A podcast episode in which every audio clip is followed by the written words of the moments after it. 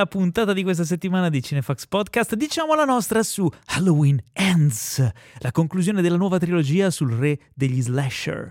The Bear, uno chef, torna al quartiere per gestire una bettola e lo stress e se stesso.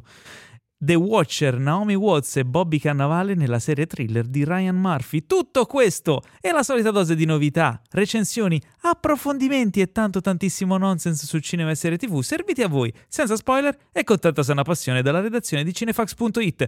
Ciao a tutti, io sono Paolo Cellammare e in studio con me ci sono due agguerriti colleghi. Il fondatore, direttore editoriale, anima e pilastro di Cinefax, colui che è tornato dall'abisso del Covid, Teo Yusufian. Buonasera a tutti, non sono fare il molto tiro. contento di essere tornato a questi microfoni. Ci sono stati giusto un paio di strascichi. Smettila che stai benissimo. Ciao, che Eh, bello dai. tornare, che figata. Fino- No, eh, no. Mi, mi ha preso per poco, dai. Beh, Cioè, mi ha, mi ha tenuto lì via poco, ecco. Beh, No, eh, ti dirò, ti dirò, la settimana scorsa senza di te si stava benissimo. va di un bene. Guarda che io l'ho sentita la puntata. Hai sentito cosa hai detto? Non me lo ricordo cosa ho Eh, detto. invece- Vuoi- guarda, meglio che non te lo ripeta. Però abbiamo finito in anticipo, incredibile. È fantastico. E invece questa settimana abbiamo per voi una grande sorpresa. Ma infatti qua a fianco a me c'è un personaggio che, oddio, wow, sono emozionato. Sì, no, più che altro tanti, tanti e tanti e tanti e tanti, tanti, tanti di voi ci hanno scritto, ci hanno messaggiato, mi incontravano per strada e me lo chiedevano. Quando torna, quando torna, lo vogliamo, lo vogliamo. È diciamo, partita "Eh, anche non una lo so". petizione su Kickstarter, Petiz- mi sì. hanno detto. È, sta- è una cosa incredibile, avete raccolto milioni di firme e eh, è qui con noi direttamente da è arrivato direttamente dalla Cina e ora è qui presente in studio, è incredibile questa cosa. Cioè, possiamo toccarlo. Possiamo volendo. toccarlo, possiamo accarezzargli la barba. Il redattore più compito e più delicato, colui che abbina i primi ai vinili e i libri ai secondi, colui che non è cinefilo così. È così! Con la barba di George R. R. Martin e gli occhiali di J.R.R. Tolkien quando imita George R. R. Martin, chiaramente perché se no non ce l'aveva. È qui con noi Enrico Tribuzio! Ah, buonasera, Eh, non ti ho aperto il Eh, microfono. no, vabbè, devi- ma no, no. quando tu presenti la gente Vabbè, lasci allora- i microfoni chiusi. ma che vergogna. Ah, vi siete incoattati. Solo per te. Ah, beh, giustamente, giustamente, che piacere. Che Che, piacere vedere, ma proprio voi non potete capire il piacere di essere qui di nuovo, ma ci pensavo proprio adesso mentre Me- ero mentre eri qui di nuovo. No, mentre ero sul diretto sul direttissimo Pechino Milano Centrale, certo. ci pensavo, dico, ma eh, siamo sull'orlo dell'olocausto nucleare e cioè, se deve succedere, è così che me ne voglio andare, cioè non eh, con un lappone che con un morso mi strappa le palle, ma così eh, parlando di cinema ai microfoni di Cinefax nei, eh, nei Paolo Cellammare Studios. Tra l'altro Paolo Cellammare che purtroppo per lui dovrà lavorare dopo quattro anni, perché eh, no, quattro anni che c'è il podcast? Quanti Eh sì, Eh sì. più di quattro anni. Perché io mi posso freggiare del titolo No, di aspetta, esserci... 19, 22, tre anni e mezzo. Tre anni e mezzo, tre anni e Ah, mezzo. beh, eh, perché io mi posso freggiare del titolo di essere qui dalla puntata zero sì. e quindi ti toccherà lavorare perché, caro mio, ho cambiato Oddio. gli occhiali. No. Ah, Non c'ho, più, eh, non c'ho più gli occhiali da pentapartito. Ma Eh, guarda no. che occhiali da fighetto che ti sei Eh, mi fatto. sono Ma che hai votato Calenda? no, guarda, io potrei alzare. Vabbè, ciao, me ne vado. Arrivederci. Sembrano gli occhiali di un presentatore americano degli anni 60. Sì. Eh, mm, Eh? gi- Già meglio, dai, rispetto a. Prima Beh, avevi, quelli, prima avevi quelli di Mike Buongiorno. Esatto. No, erano quelli classici Erano da George. Romero. Erano. Esatto, Io Eh, io so che tu eri molto affezionato a, quei- Sì. a quegli occhiali, anche perché io c'è, pensa, io ho quegli, io pensate, amici e amiche, io ho quegli occhiali da quando Paolo Cellammare era un capelluto secondo mixer video della domenica sportiva, ti ricordi? che bei- Eh, che bei- che bei te- che bei capelli. tempi, quanti bei no, e soprattutto quanti bei sabati e domeniche sera passati a lavorare invece che a drogarci e a Eh, ubriacarci. infatti, eh, Tra l'altro sabati e domeniche che a te ti hanno pagato, ma a me no.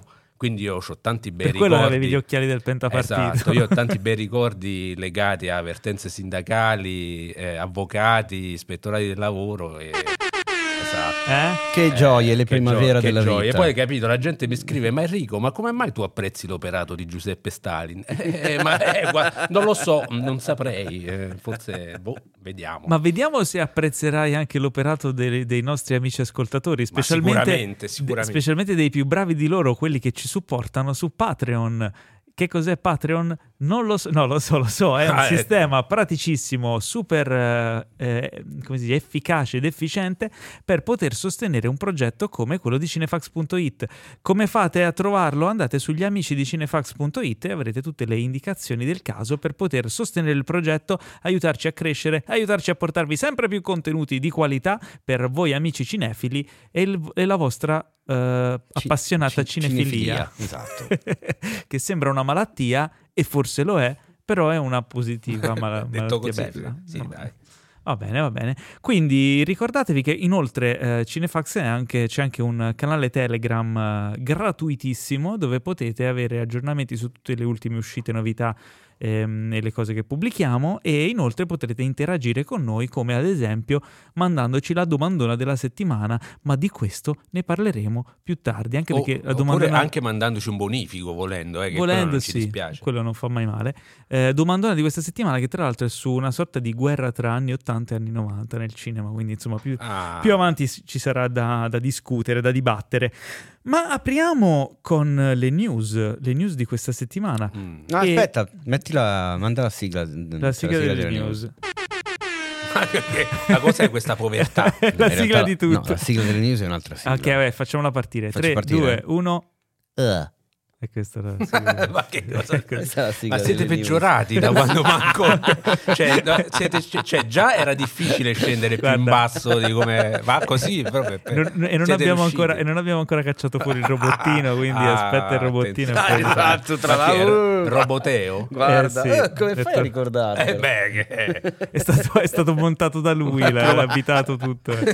Per questo non funziona bene. Quindi apriamo con una news mh, che vede il ritorno di Harrison Ford, l'attore più svogliato. No, non se n'era mai andato, scusa, ritorno dove? Ritorno in un Dalla film. pensione. No, in realtà è vero, non se n'è mai andato. Eh. Eh, è un ritorno a... a niente. Non è un ritorno. Vedi il No, non è- ritorno, la presenza di Harrison Sì, Ford. diciamo che è l'aggiunta di una casellina che gli mancava. Eh che era l'unica che gli mancava in un certo qual tipo di cinema. Esatto. Eh, insieme alla voglia, che secondo me non ne ha più da tanto tempo. Non ma ne ha mai avuta, secondo me. Harrison. Anche secondo me. Mi dà sempre quell'idea lì. la voglia di Harrison è Però voglia, gli voglio bene per quello. voglia di anche. pecunia. E, e quindi eh, dove trovare più pecunia se non in casa Marvel? Eh, a quanto pare eh, il nostro Harrison Ford eh, prenderà il posto di William Hart nei prossimi film Marvel interpretando il generale Ross, giusto? Esattamente. Eh, in primis in quale film? In primis farà il suo debutto u- ufficiale recitando in Captain America The New World Order. New World Order. Esatto. Cioè il Quindi- nuovo ordine mondiale, il film Sì. adorato dai QAnon Esatto. in giro per il mondo che credono ancora alla pizzeria con i bambini dell'adrenocromo. Allora, posso dire che vedere Harrison Ford un- su schermo, insomma, fa- mi fa sempre piacere in qualche modo, anche quando fa cagare. Io l'ho scritto lanciando la news sui social, ho detto ma siete anche voi dell'idea che Harrison Ford sta bene un po' su tutto? Eh, Eh. come il Cioè, parmigiano. esatto, Eh, sì, cioè tu metti Harrison Ford e alla fine va sempre bene. Ma sì, col suo sorrisetto, smette lì. No, io sono, Il sono- suo dito puntato. No, io sono solo curioso se ha chiesto di essere pagato in soldi normali o in lingotti d'oro. Perché secondo me, ma secondo me con la voglia, secondo me se gli davano solo i soldi, secondo me non si smuoveva. Secondo me Cioè, è un upgrade. hanno dovuto dare una cosa che non si svaluta nel tempo per farlo muovere. È l'unico asset che gli mancava, il lingotto d'oro dentro. lingotti e criptovalute. No, le criptovalute non valgono un cazzo. Meglio, lingotti Non lo d'oro. fregano. Eh no, esatto. vecchia Ci hanno provato con l'NFT Esatto. e Harrison la Eh, salunga. Harrison è, è analogico. Signor Ford, la possiamo pagare in criptovalute? Mi dia del petrolio, per favore. Eh, lo scarichi qui, guardi. Eh, ci sta, ci sta. Quindi, inaspettata questa aggiunta. davanti a- il citofono di Harrison Ford in realtà è compro oro. È un, un prossimo franchise che sicuramente fa. Quindi no- notizia sorpresa questa o no? Beh, oddio. Ha un'età, eh? S- Sì. Cioè, nel senso, sto generale Ross, ma i generali della Marvel non vanno mai in pensione? Ma, È un eh, personaggio importante. Eh, però fino a quanto deve esserlo ancora? Cioè, io non so che intenzioni abbiano, quindi boh, magari... E credo che a un certo punto si trasformerà in un In un altro supereroe no, in un Hulk anche lui o qualcosa Ma del che genere. davvero? fumetti. Sì, sì. Ma che- No, stai scherzando? Sì, non so Eh. se, se seguiranno quella cosa. No, perché a questo punto Harrison Ford è una scelta interessante. Eh cioè. sì, perché gli faranno fare quattro cacate e poi lo rimpiazzano in digitale lui tipo blu. No, eh. credo che sia un rosso, l'Hulk rosso. Credo che Ah, sia. l'Hulk Ah. rosso è quello lì? Credo, eh, ora non vorrei perché Adesso poi ti arrivano decine di fan Sì. imbizzarriti, imbufaliti. Poi il nostro, il No, nostro stai sbagliando pubblico, i, i nostri omuncoli non sanno mai un cazzo, però quando sbagli una roba quella Sanno la sanno. tutte, Eh, certo, ovvio. Quella la così. sanno, quindi io mi scuserete. Soprattutto quando sbagli tu, Paolo. Soprattutto quando sbaglio io, chissà come mai. Quando sbaglia te o no, vabbè. Eh, quindi, boh, secondo me è interessante, soprattutto perché Harrison Ford. Eh, poi questo film, io non ho zero hype proprio per questo film, quindi, boh. mm, anzi, forse l'aggiunta di Harrison Ford eh, eh, Potrebbe dare un qualcosa in più. mi crea della, insomma, della voglia in più. Andando avanti, Della, eh, della voglia di morire probabilmente. però. Spero di no, però insomma tutto è possibile. Andando avanti, eh, abbiamo una news riguardante un film eh, che vedrà Luca Marinelli interpretare il, eh, il duce Benito Mussolini. Ah. Eh, non vedo somiglianza, quindi non è quella la strada intercorsa. Il film però non sarà un film italiano, bensì eh, sarà un No, film... attenzione, è una miniserie televisiva. Ah, una Ah. miniserie, vedi, sto dicendo già vaccate. coprodotta anche dall'Italia da Sky, se non vado errato, ma te lo dico entro pochi secondi. In regia c'è Joe Wright, quindi non Mm. l'ultimo dei Pirla, perché sarà eh, tratta dal libro M, che ha anche un titolo più pregno di più, Sì, più- M è il- più lungo di l'uomo questo. del secolo. Esatto, bravissimo, di Scurati, che ha vinto il premio Strega, eccetera. Quindi numerosi premi. Pre- preso da lì, non è una storia del tutto originale. eh, è interessante la scelta di. Sì, che è tipo un biopic eh, romanzato, me- mezzo storico, mezzo romanzato, insomma. Si parte tra poco a Cinecittà con le riprese. Eh, esatto, otto episodi, verrà prodotta da Lorenzo Mieli. Ah, Eh sì. no, a me mi ha fatto ridere com- come l'ha detto Paolo. Perché? Eh, Luca Marinelli interpreterà il duce, così come se fosse una cosa normale. No, mi, sa- mi sa- è bizzarro. Ma e quindi sarà la storia del, del giovane Mussolini, qualcosa del genere. Ma allora, il primo Gio- libro non mi ricordo da che periodo va, comunque la- parla dell'ascesa di Mussolini, cioè fino a quando arriva al potere, credo. Eh, non vorrei dire cazzate, però sì, sì, perché è una trilogia, e quindi immagino che questa sia la- l'ascesa al potere di Mussolini. Il bello è che io ero andato anche a una presentazione del libro, ma non mi ricordo assolutamente niente, quindi mi Ah, spiace, sicuramente verrò bacchettato malamente da Federica, ma eh, purtroppo... Allora, M, il figlio del secolo. La sceneggiatura della miniserie sarà scritta da Davide Serino, che ha già lavorato al 1993, Ah. e Stefano Bises, che ha già lavorato su The New Pope di, Ah. eh, del caro Paolo Sorrentino. Quindi armi pesanti. vengono- Esattamente, ha vengono messo giù l'artiglieria cacciate. quella Eh, grossa, che fa rumore. Bene. Dichiarazione di Lorenzo Mieli che ha detto al giorno d'oggi il fascismo è un qualcosa di rilevante per tutti. Mussolini è Mm. l'uomo che ha creato quelli che adesso conosciamo come populismo e fascismo. Prima dell'elezione di Donald Trump, gli Stati Uniti e la cultura anglosassone in generale credevano che il fascismo fosse fuori dal dibattito. Invece purtroppo non è più così. Per questa ragione ho deciso di affidare il progetto a un regista britannico. Amo il modo in cui Joe Wright ha trattato la politica nell'ora più buia e la sua capacità di passare da un genere all'altro. Beh, Sì. Quindi, beh, direi mega interessante la cosa. Per chi, eh, come è normale che succeda, cioè uno dice Luca Marinelli e Benito Mussolini, che cazzo c'entrano? Mi viene sempre da ribadire che si tratta di fiction e non di tale quale show, il Esatto. concorso per E cosplayer. poi che coloro che, che sono E- calvi adesso un tempo avevano i capelli. A parte ci tengo a quello- dirlo. A parte quello, però, volevo appunto ricordarvi che esiste sempre il trucco e al di là del precedente film di appunto di Joe Wright, ovvero L'ora più buia, dove Gary Oldman faceva Winston Churchill, che sulla carta nessuno avrebbe mai detto esatto. che poteva somigliare. Vi ricordo in casa nostrana che abbiamo appena avuto un Pier Francesco Favino che ha fatto un Bettino Craxi Esatto. imbarazzante, che sembrava Lui. Bettino Craxi. Cioè, era- Esatto. Cioè, imbarazzante in che Lui senso? è Imbarazzante in. Era senso uguale. positivo. Cioè, perché imbarazzante di solito è una Io cosa non ci brutta. volevo credere che c'era Favino sotto quella roba lì. Imbarazzante è un aggettivo negativo. Non è vero, dipende.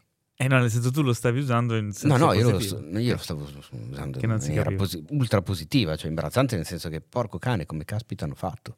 Cioè mi imbarazza tan- ta- tal- tanto talento e bravura. nel make-up. Esa- esatto, in generale. Proprio Quindi imbarazzo per me che so pensate, farlo. quindi pensate che diventerà tale quale show, che cioè faranno un lavoro di, eh, intensivo di make-up per rendere Marinelli più possibile simile a Mussolini? Certo non gli lasciano i capelli lunghi con la coda, gli occhi verdi. Ma a e- parte che cioè- io non, non ho ricordanza, non mi viene in mente un'immagine di giovane Mussolini. Sì, Foto che eh, non- sì, no, io ce l'ho in mente, eh, cioè ha i capelli corti. sì, Fa forse qualcosa, Un, però taglio, comunque... un taglio alla Teo, direi, come cioè, più o meno, Beh, no, dai.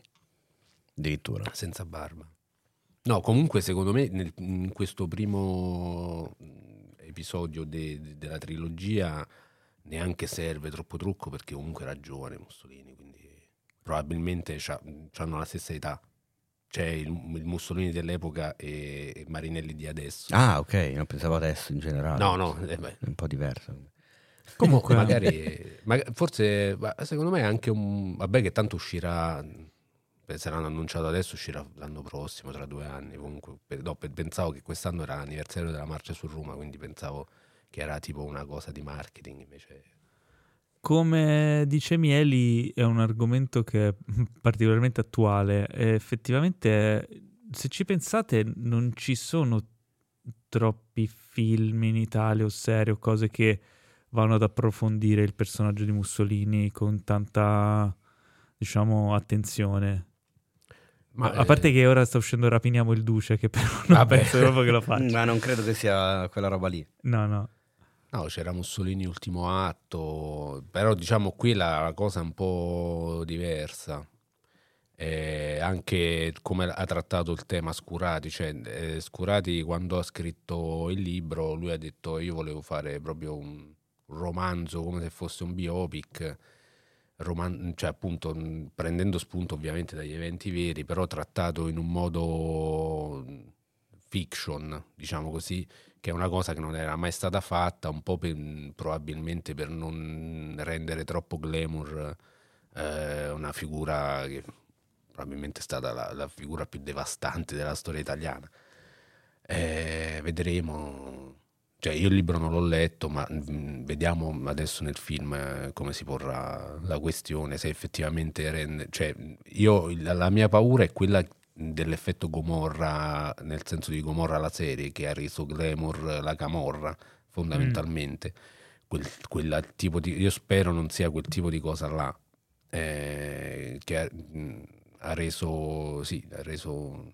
Beh, dipende da come, come viene trattato. Poi il, il fatto effettivamente di avere un, un regista straniero a raccontarlo potrebbe avere effettivamente un, un effetto come l'effetto opposto. Non, non- non avrei idea. Eh, lo spero, soprattutto sono contento che il regista è inglese perché gli inglesi hanno una sensibilità diversa rispetto agli americani eh, quando parlano di politica, quindi cioè, diciamo Joe Wright mi fa ben sperare.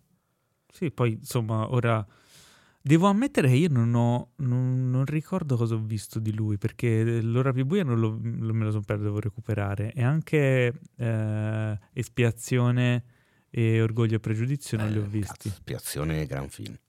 Quindi insomma, voi siete... Nonostante ci sia Kira Knightley, ma... Poi era Ma Kira. no, a me non è mai piaciuta eh, Kira Knightley, posso dire questa cosa. Non, non morire, Henry, non pensavo fosse una, No, una dichiarazione no, così scioccante. No, forse no, no, ma io ho una vita che non vedo un film con Kira Knightley, tra l'altro. E meno male, eh, cioè, dovremmo essere tutti un po' più contenti di Ma questa povera cosa. Kira, no, ma noi gli auguriamo Ma perché? tutta- tutto ma, il ma successo. figurati, Natalie Eh. Portman dopo la dipendenza. Dai. ma- Ma te- basta. perché te- e, e Sandra Bullock no, e Kira Knightley no, ma No, cosa allora c'hai? aspetta, con Sandrocchia c'è un tipo di rapporto particolare, una cosa più È un amore e intensa, odio. È una cosa molto più intensa. Ok, vabbè. Kira Knightley c'ha quella roba, faccino lì spigoloso che non boh, non ha mai detto niente. Sì, No. forse l'ultimo era quello di, di Cronenberg. E invece di Cameron Diaz cosa ne pensi?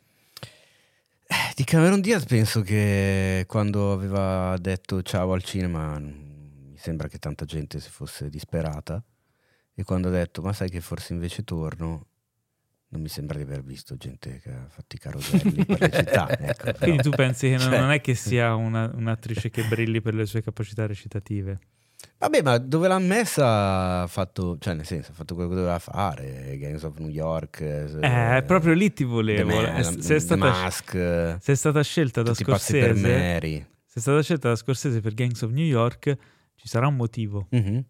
E proprio parlando di Gangs of New York, mi allaccio alla prossima news. Oh, Che è- Cosa succede? Cosa succede? Una serie TV ehm, ispi- cioè, tratta da Gangs of New York che sarà prodotta da Martin Scorsese E non solo. e non solo. Eh. Dirigerà anche degli episodi. E non solo. Ma scusa, ma perché non leggi le news prima di dare le news? No, perché l'hai inserita tu, aspettavo che Ma tu ti dai! inserissi. Sempre le cose da pezzenti dobbiamo fare. Enrico, Eh, vedi, cioè- passa il tempo, lui non ha imparato nulla. Eh vabbè, Ma senti, eh, io- a i noi ci piace così. Io ho la eh, giustificazione medica. Vai via, vai. Pensa te. No, il, il punto è c'era bisogno di trarre una serie dal secondo me bellissimo film di Scorsese. Eh, non lo so, dipende. Cioè c'era da- veramente bisogno. Se ne sentiva, cioè c'è un film bello, riuscito bene, mm, con degli attori della, posso dire, stramadonna. Eh, perché? Per i soldi? Scorsese non penso ci abbia bisogno di soldi. No, infatti non penso che sia quello il, motivo, evidentemente è, è un'ambientazione, un momento storico che gli piace, probabilmente è molto legato anche a quel film lì e espanderlo, poter avere un, un respiro più ampio sui- sul racconto dei personaggi di quel momento potrebbe essere una cosa effettivamente interessante. Questa era della storia del patrimonio degli Stati Uniti è ricca di personaggi e storie che non potremmo esplorare completamente in un film di due ore, ha Ah. dichiarato Scorsese al momento dell'annuncio. Vabbè.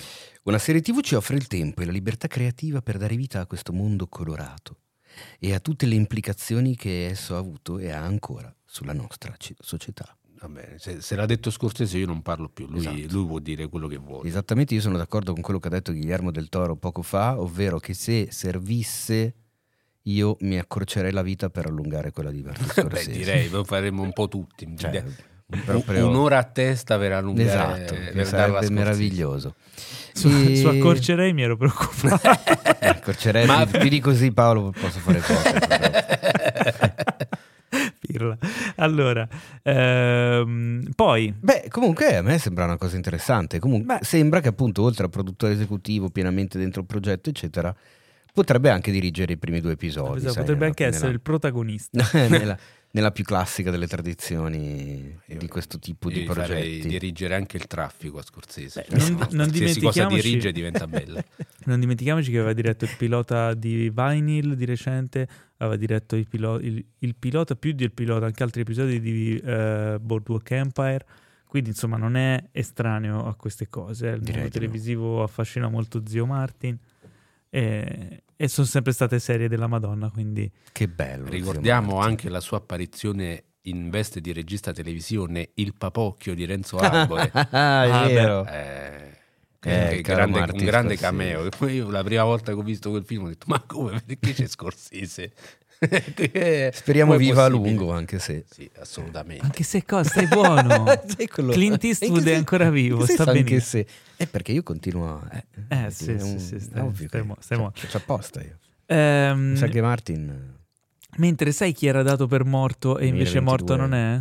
Eh? Sme- sme- sai chi era dato per morto Chi? e morto non è? Ma chi? Superman. Ma dai! Eh già. Ah, quindi è vivo. Ma vivo. ancora? E dov'è? È ancora vivo. E dov'è? Dove si trova adesso? A casa di Harry A Cavill. Cryptopolis. No, come? A casa di Harry Cavill. Avevo capito a casa di Archelli. e no- non capivo che implicazioni ci dovessero essere tra Archelli Allora, voci e di, Superman. voci di corridoio dicono, Ancora che, di dicono che pare sia in lavorazione, già in lavorazione, eh, un Man of, Steel, Man of Steel 2. Oh, Il e questo sì che ne sentivamo il bisogno. Eh vabbè, dai, Superman ha i suoi fans. Eh, a quanto pare il film che era dato ormai per spacciato e la figura di Harry Cavill nei panni di Superman non è spacciata del tutto, ma potrebbe tornare. Ma la cosa curiosa è che il progetto pare sia in mano a Christopher McQuarrie. What? Se Christopher McQuarrie, Attenzione. già regista degli ultimi Mission Impossible, non solo regista, anche sceneggiatore, Sceneggiatore Eh. dei soliti sospetti. eccetera. esatto. E guarda caso, chi c'era come cattivo in Mission Impossible Fallout? Henry Cavill.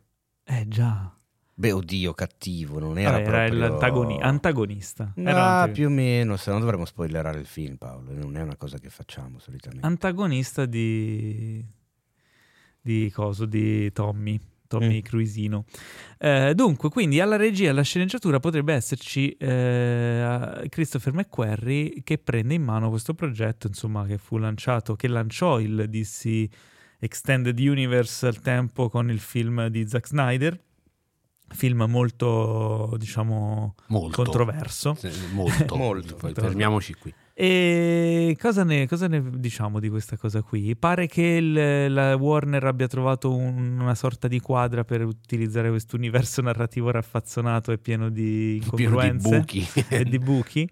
Eh, non lo so, però dico la verità, a me fa piacere che, che torni Henry Cavill nel ruolo perché secondo me ci stava alla grande. Cioè è un, bra- è un bravo attore, le physique du role ce l'ha di brutto. e era un, un bel Superman secondo me. Eh, Cioè lo è stato e se può tirar fuori... Magari po- pos- potremmo avere modo di vedere una evoluzione del personaggio di Superman che magari c'è stata in alcuni archi fumettistici che però al cinema non, ha- non abbiamo mai visto, quindi potrebbe essere una cosa divertente. Non so, io sono dell'idea di Pietro Baroni, nostro amico che ogni tanto Cioè, ci ah, regala che ospitate. Una cosa sessuale di animali. No, che, che proprio come concetto, rappresentazione, valori, eccetera, è vecchio Eh, sì, ma- Superman. ma, anche, ma non Cioè, solo lui. Non solo lui, ma eh, continuare a riproporlo in quel modo è una roba vecchia. Eh, Ma magari non in quel modo, cioè quello che intendo. E allora non fai Man of Steel 2 con Henry Cavill, fai Perché? The Superman come ha fatto con The Batman. Senti, Man, Man of Steel nuovo già era- corso, nuovo personaggio, nuove storie e nuovo punto di vista. Man of Steel è stato criticato proprio perché non rispecchiava quello che, che è Sì, Superman. ma la gente nel- critica sempre qualunque cosa, ha rotto il cazzo, deve stare zitta la gente. bravo, cioè. così ti vuoi. O vai o non vai, punto. Cosa rompi il cazzo dopo che le cose sono state fatte? Falle tu. Io sono d'accordo Cioè- con te su Superman, infatti io ero tra i pochi rarissimi che Man of Steel non l'aveva disprezzato proprio perché cercava di prendere Superman e metterlo un po' alle strette in, un- in un'area, un- una, un'aura un po' Eh, diversa. ti era piaciuto perché c'era Kevin Costner, di la verità. Eh, No, Eh. in realtà non sono un fan di Kevin Costner, dico... Ah, gli fa cagare Kevin No, Costner. non ho Paolo, che- non sono un fan, ho detto che mi fa cagare. Titolo della puntata. Esatto. Paolo, due punti. Mi ha sempre fatto cagare Esatto. Kevin Costner col virgolettato inventato. Sai come va Secondo di me è così adesso? che fanno i titoli a Repubblica. Sì, assolutamente. Ma Mica no, solo no. lì. Di Ke- Kevin Costner mi piace come attore. Non, Paolo non c'è sono la mare, due punti, aperte le virgolette. Kevin Costner, bella merda. E mi dicevo, veramente non ha mai detto niente del genere. Vabbè, È così che succedono le guerre nucleari. Esatto. doveva andare così. doveva- Vai, volete aggiungere qualcos'altro su questa news? Ma oggi anche non, no. non abbiamo tante news oggi, devo dire la verità. Beh, per fortuna, dai. Per fortuna, se, questa- se la news è, è- torna a bisteccone a fare Superman, insomma. Strano però, secondo me ci siamo persi qualcosa. Nel caso la recuperiamo settimana prossima. perché... Ah, perché dici c'è poche news in questo Sì, periodo. news. Perché- Ma la gente secondo me è stanca, è preoccupata perché a ottobre sembra ancora di essere a fine maggio. Esatto. Cioè, non lo so, succedono poche cose per quello. Ci sono... Però l'altro giorno mi sono emozionato quando ho visto un, eh, un post su, su Instagram di Michael B. Jordan con eh, l'immagine di Creed 3. Mi sono emozionato perché a me sta cosa della mega saga di Rocky, no? Rocky che poi diventa Creed, eccetera, io ci sono affezionato. È un po'... È a tratti guilty pleasure, poi ogni tanto esce un film un po' più, più carino, quindi si, si Vabbè, Siamo- eh, zigzaga tra il guilty pleasure e, e il film godibile. E, e il giustificato. È giustificato. L'ultimo, eh, Creed 2, era stato più dalla parte del gui- guilty pleasure, devo dire la verità. Eh, però non vorrei che stia diventando come Star Trek, dove tipo quelli pari e quelli dispari, no? C'è un'alternanza di Eh. qualità. E, mm, quindi ha pubblicato questa immagine. Ricordiamo che Michael B. Jordan è il regista di Creed 3, è alla sua prima regia. Quindi come se la caverà il caro Michael B? Eh, non lo sapremo finché... Non lo so, ce lo, non- ce lo non, eh, chiedendo un po' tutti. Finché non arriverà in sala eh, Creed 3 il 3-3-2023. E Quanti tre ci sono in questo? sono 4-3. e poi ci sarà come antagonista Jonathan Majors che eh, nelle- nei rumor prima, quando si sapeva che sarebbe stato nel film, si vociferava che fosse il figlio di Clubber Lang, l'avversario di Rocky 3. In realtà non c'entra niente. E come facciamo a sapere che non c'entra niente? Perché è uscito anche il trailer, ma del trailer ne parleremo più tardi. Ah, suspense. Io, non- non Suspense, lasciamo questo cliffhanger. io sto già nella pelle, non- anzi non sto già nella pelle, non sto, come si cazzo si dice? Non sto più non nella sto pelle. più nella pelle. Questo cretino non sa Eh, più l'italiano. attenzione.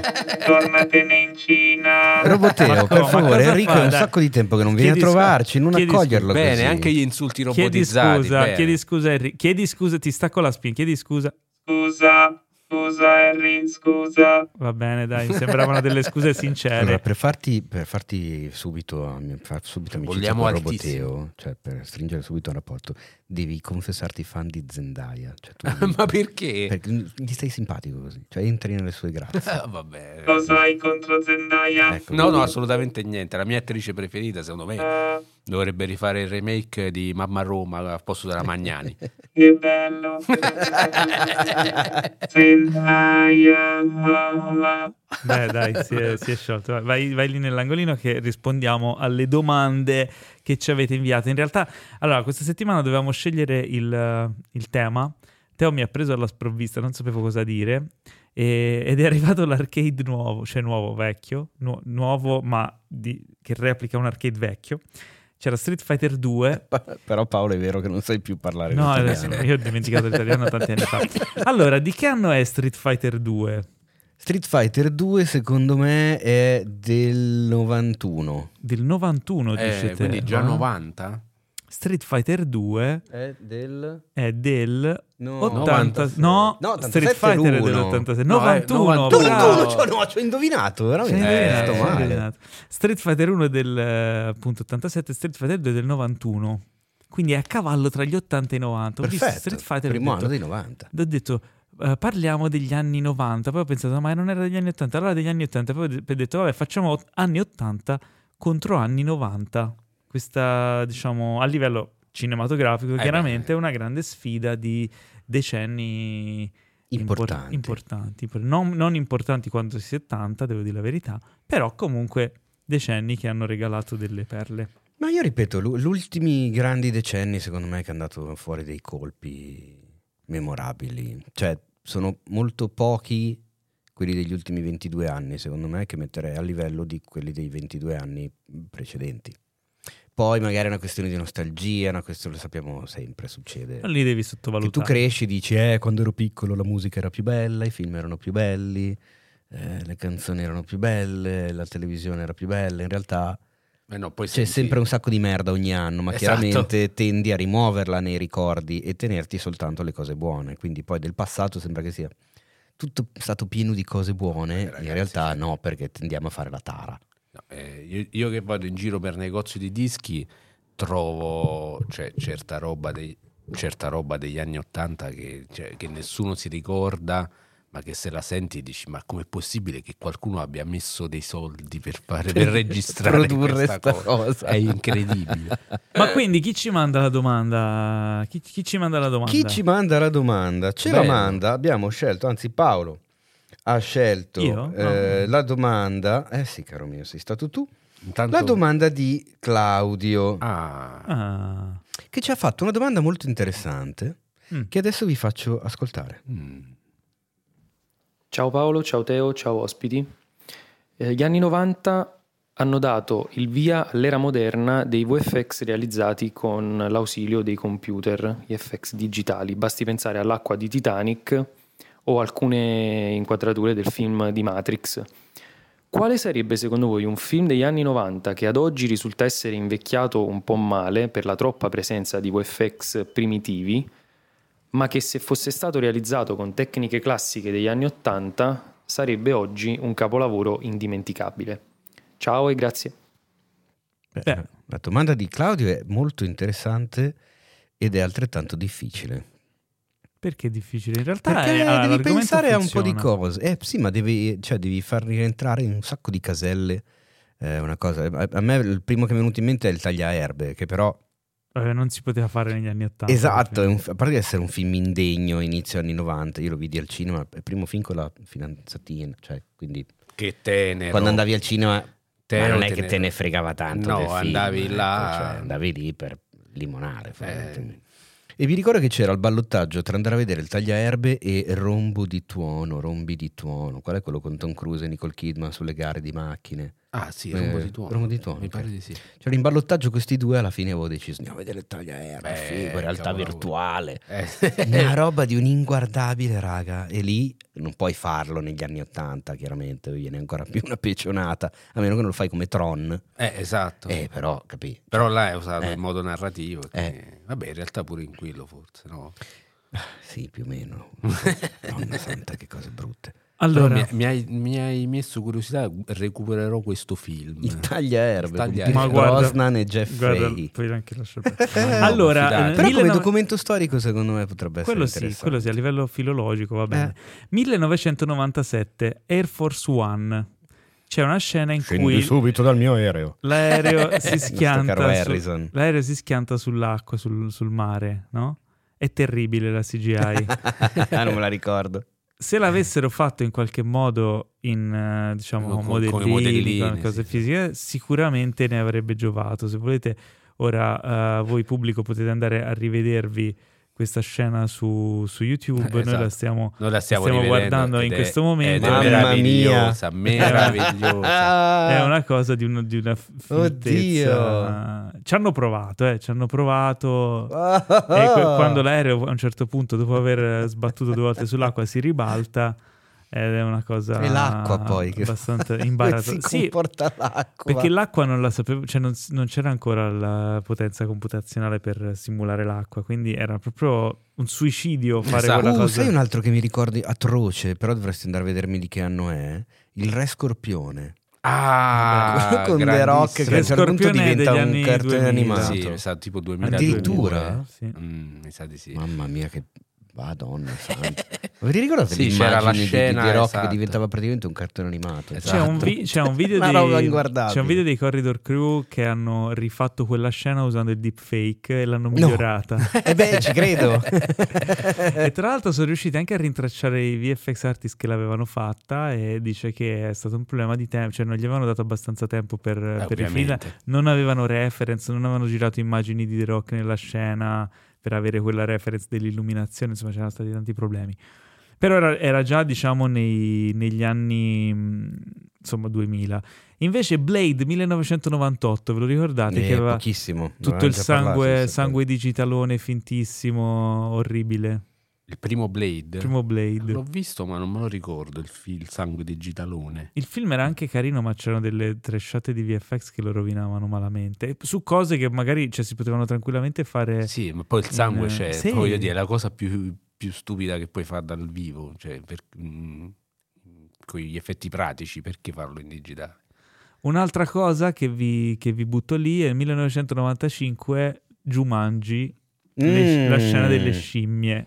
Sì, un po' tutti gli animali, eh, a dir la verità. Ma io ti, ti- ti dirò, mm, Jumanji non l'ho, non l'ho visto recentemente, l'ho rivisto qualche anno fa.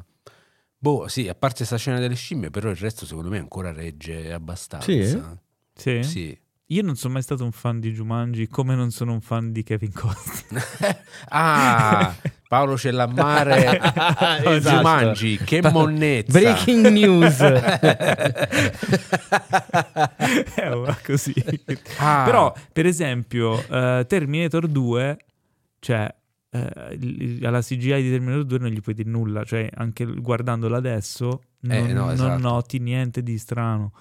O anche Jurassic Park, cioè, per il modo in cui è stata pensata e fatta, è capire i limiti di quella tecnologia di quel- in quel momento e sfruttarla al meglio. Paolo Cellammare, due punti, aperte le virgolette. Jurassic Park è molto meglio di Jumanji. Kevin Costner dice solo cazzate. non ho detto niente del genere. Però si poteva fare la scena delle scimmie di Jumanji senza CGI? Con, Allora, con io dei credo- nani truccati. Allora, io No, quest'estate... come una pi- piramide No, di paura. ne fai... No, in realtà quest'estate ho visto il film di Jordan Peele, eh, non mi ricordo come si chiama. Nope. L'ultimo, Nope. Nope, esatto, dove la raccontano scimmietta. sta storia che le scimmie non possono essere più usate sui set eh, perché tipo era successo un incidente. E, no, non so se non ho, storia non è ho vera o se verifi- eh, esatto, non ho verificato se sia vero o no. Penso di sì, però. Io mi ricordo che c'era una Scusa, sitcom pianeta delle scimmie come hanno fatto a farlo allora? no, vabbè, no, non lo sai? Te, te lo dico, glielo dico, Henry. Che cosa? No, dai, non, non, non gli rovinare il sogno. Cosa? Babbo Natale non esiste. Ok, questo l'ho scoperto l'anno scorso. Ma eh, non capivo la questione del pianeta delle scimmie. Quella non era la Statua della Libertà. Ma non devi Era una, spoilerare, scen- Paolo. era una scenografia. Sei troppo spoilerone in questa serata. L'uomo- Ma cosa ho detto? L'uomo non è veramente andato sulla Luna. non lo sapevi. Comunque io allora vorrei aprire così una ferita che in realtà è ancora aperta, però la vorrei aprire ancora di più. Ok. Fuga da Los Angeles. Lo sapevo che Oh. arrivava Carpenter. Sai che ti Eh, giuro, Di che volevo è? dire fantasmi da 96. Marte. 96. Volevo dire fantasmi da Marte, invece No, Fantasmi da tirato fuori- Marte, a parte Fantasmi da Marte mi sa del 2001, credo. Siamo già nel 2000. Eh, mi, sa, mi Marte. pare di sì. 96 Fuga da Los Angeles. Fuga da Los Angeles sì. 96, però c'è ancora questo dibattito aperto sul fatto che l- la CGI sia fatta male apposta eh, perché per, per dare l'idea di videogioco, per dare l'idea che nel futuro si vivesse in un mondo di videogiochi. Ma lì c'è un serio problema di compositing. Cioè, secondo me è stata proprio pensata male. La No. scena, stiamo parlando della scena del surf. La scena del surf, esatto. È inguardabile. È Mi. Sì, ma è inguardabile mi fatta ha apposta così il cuore. oppure è inguardabile perché non si può guardare? No, allora, secondo me hai ragione. Cioè, c'era un intento di fare una cosa tipo videogame a scorrimento orizzontale. Però è proprio brutta. Cioè, gli è venuta male. Eh, lo so. Mm, gli è Non venuta so. male. Però quella se- è, cioè, Però è un film che vorrei- viene ricordato, io l'ho rivisto recentemente, è un film che viene ricordato solo per quella scena brutta, ma in realtà... Non è eh, bello il film. No, no, è, un fi- è un film che se uscisse adesso io bacerei la terra dove Vabbè, cammina è Carpenter. Però perché, cioè, diciamo- c'è una critica alla società americana che adesso te la scordi. lo dovrei rivedere. Forse l'ho visto che ero troppo giovane e insomma poco È, attento è un film onesto, tematiche. è un film onestissimo che purtroppo viene ricordato solo per quella scena lì. Ne parlavo due, due settimane fa, due o tre settimane fa che ho rivisto Starman. Ah, Starman è... Non, le- non lo vedi da tanto, vero? Sì, non me lo Il ricordo. riguardo è veramente bello. Con Jeff Bridges. Ah. Sì, no, non me lo ricordo assolutamente, anche perché uno di quelli considerati minori, effettivamente, quindi lo E non avrò visto vede, una esatto, volta. perché mi chiedo sempre come mai è considerato minore, secondo me è Eh, perché- veramente bello.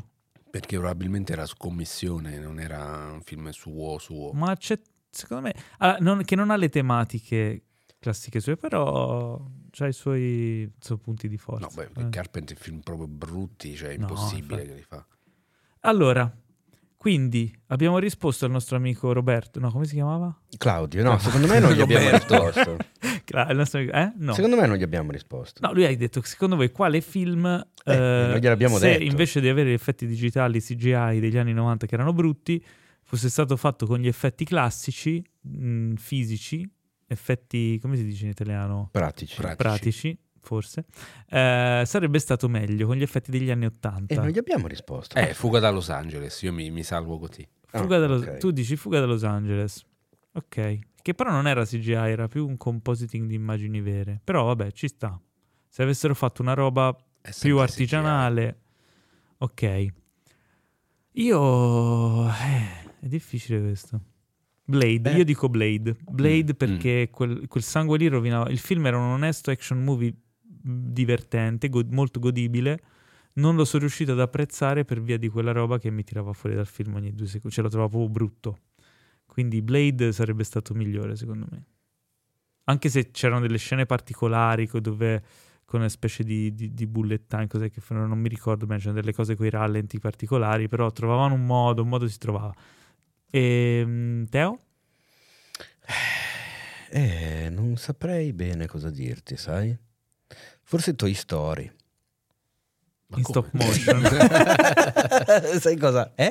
In che senso? Sai che non ho coraggio di rivedere il primo Toy Story No, perché perché? È bellissimo. È e assurdo. ho paura che mi faccia cagare la CGI. È No, strano. invece- ah, eh sì, è Ti- te ne accorgi che è Eh, strana. beh, Però è impressionante perché non, non lo è così tantissimo comunque. Cioè. hanno fatto una versione in 3D, cioè con gli occhialini di Toy Story, un, po' di anni, qualche anno fa, nel periodo di quando c'è stato il mega boom del 3D, Mm. Mm. eh, lo rirenderizzarono in 3D.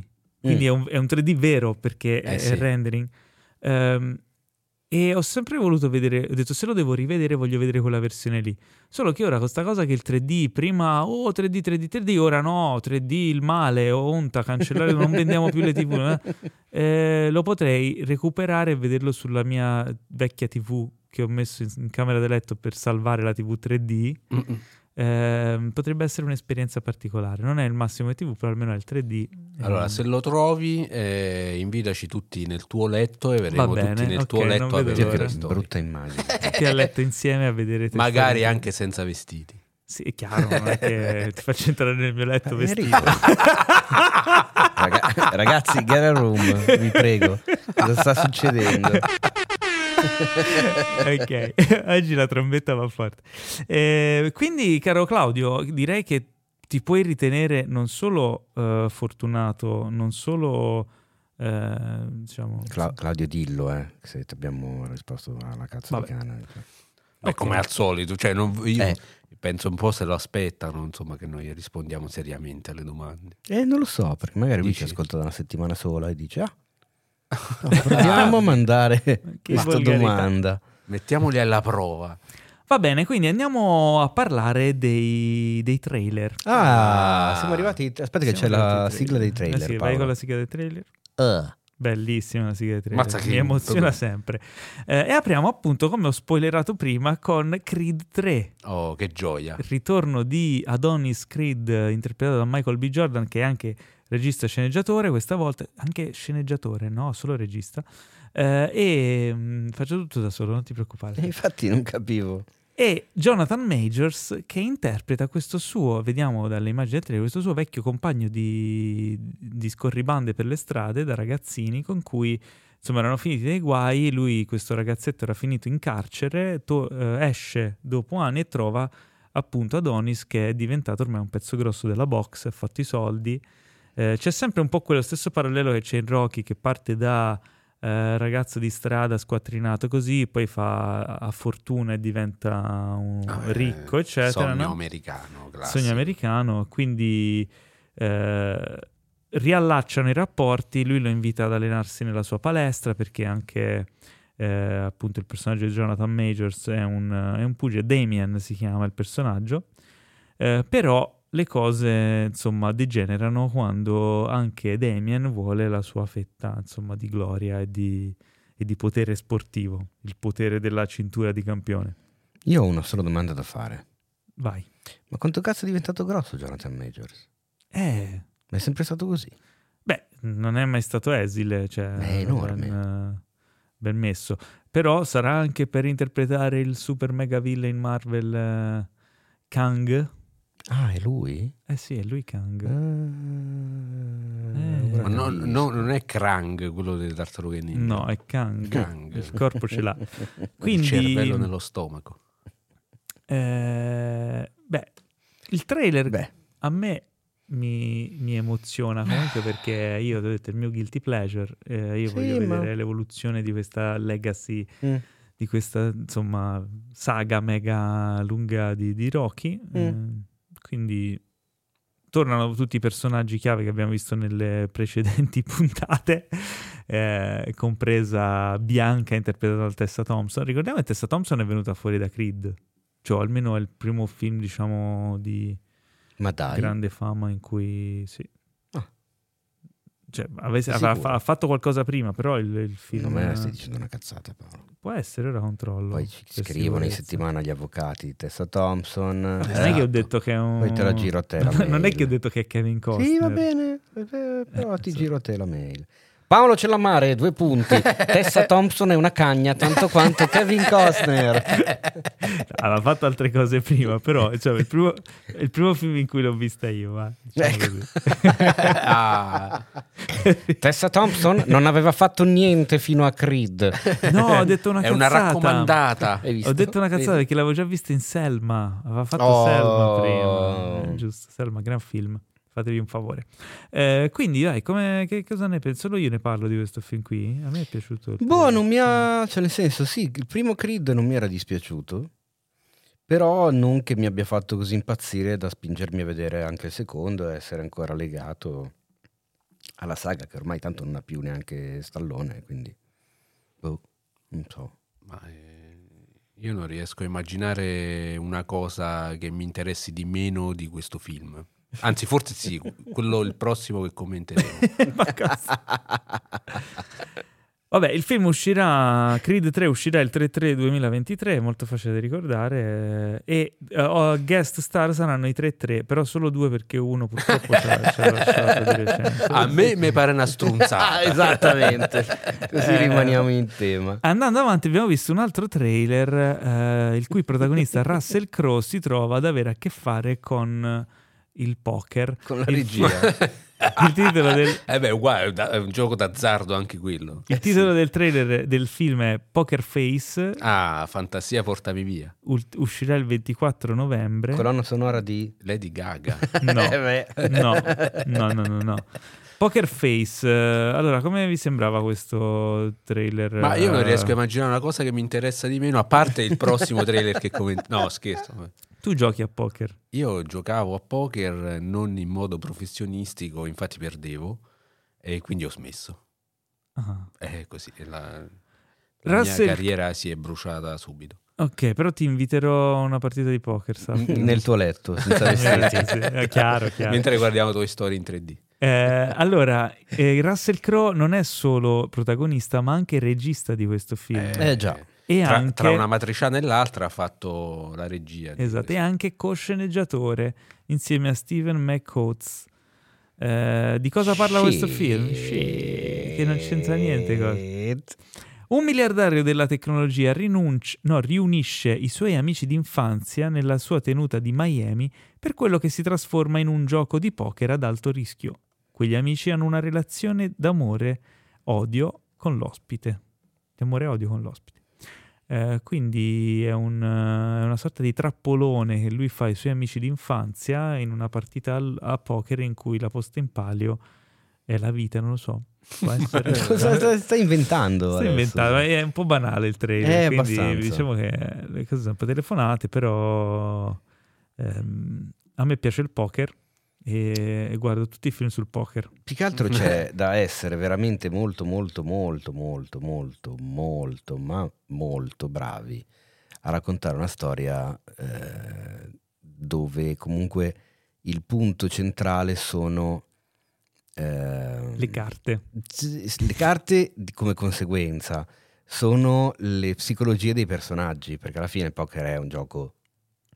Non giochi tanto con quello che c'hai in mano veramente, ma con quello che credi, che fai credere agli altri di avere in mano. E ci vuole uno in gamba per portare sullo schermo una roba del genere, a meno che non succeda qualcos'altro, se no quelle scene lì sono viste, straviste, di- Ma, eh, oggi di una noia Infatti nel mortale. trailer a un certo punto, non si sa perché, dal punto in bianco cominciano a sparare. Quindi Eh, eh, per forza, perché devi far succedere qualcosa a un certo punto, cioè, Beh, è ehm, un casino. Sono curioso, posso dire che sono moderatamente curioso, non mega iper curioso, moderatamente. Vedremo anche questo, quando esce? 24 novembre. E allora dai, c'è tempo ancora per pentirsene. Esatto. E, e sempre il 24 novembre esce anche Strange World. No! Strange World. Di chi era quella canzone Strange World? Eh, di che? No? Che? Sì. Ah, è vero, che? Strange World. Sì. A proposito di anni 90. Invece questo film si chiama Strange World, un ottanta. mondo... Ma va! No, Ma è più recente. Secondo me Scu- 90. ma dai, ma non mi primi di far sentire 2022. così anziano. Vedi, brano di che? Con l'accento. Del 95. hai visto? Eh, 90 infatti. Io ho detto 90, tu hai detto no, 2000. Cioè, Non litigate. più Ah, sì, recente. veramente? Eh, sì, ma perché c'è Ah, cazzo, hai ragione. Non litigate, Cazzo, di merda. 95. Eh, È tantissimo. va, momento, eh, che? momento uomo State, gatto. state facendo piangere il robo- Roboteo. Nato da madre Cherokee e padre francese, Kay risente notevolmente di entrambe le influenze culturali dei genitori nella propria musica. A causa del suo particolare stile di canto in falsetto, è molto facile confondere la sua parlando? voce con quella di una donna. Riscosse un ragguardevole successo un nel uomo? 1996 con la canzone Strange World, 6 milioni di copie vendute in Europa. La canzone, che era un inno alla pace mondiale, venne poi inserita nel suo album d'esordio I Am. Le parentesi con lo spazio vuoto in mezzo non sono un errore. Il titolo completo in realtà, come testimoniato dalla canzone che dà il titolo all'album, è I Am Nothing. La scelta di quelle parentesi è dunque un modo di visualizzare quel nothing. Eh, che dove, dove l'hai letto? È Straordinario. la pagina Wikipedia di che? L'ho scritto io 5 minuti fa.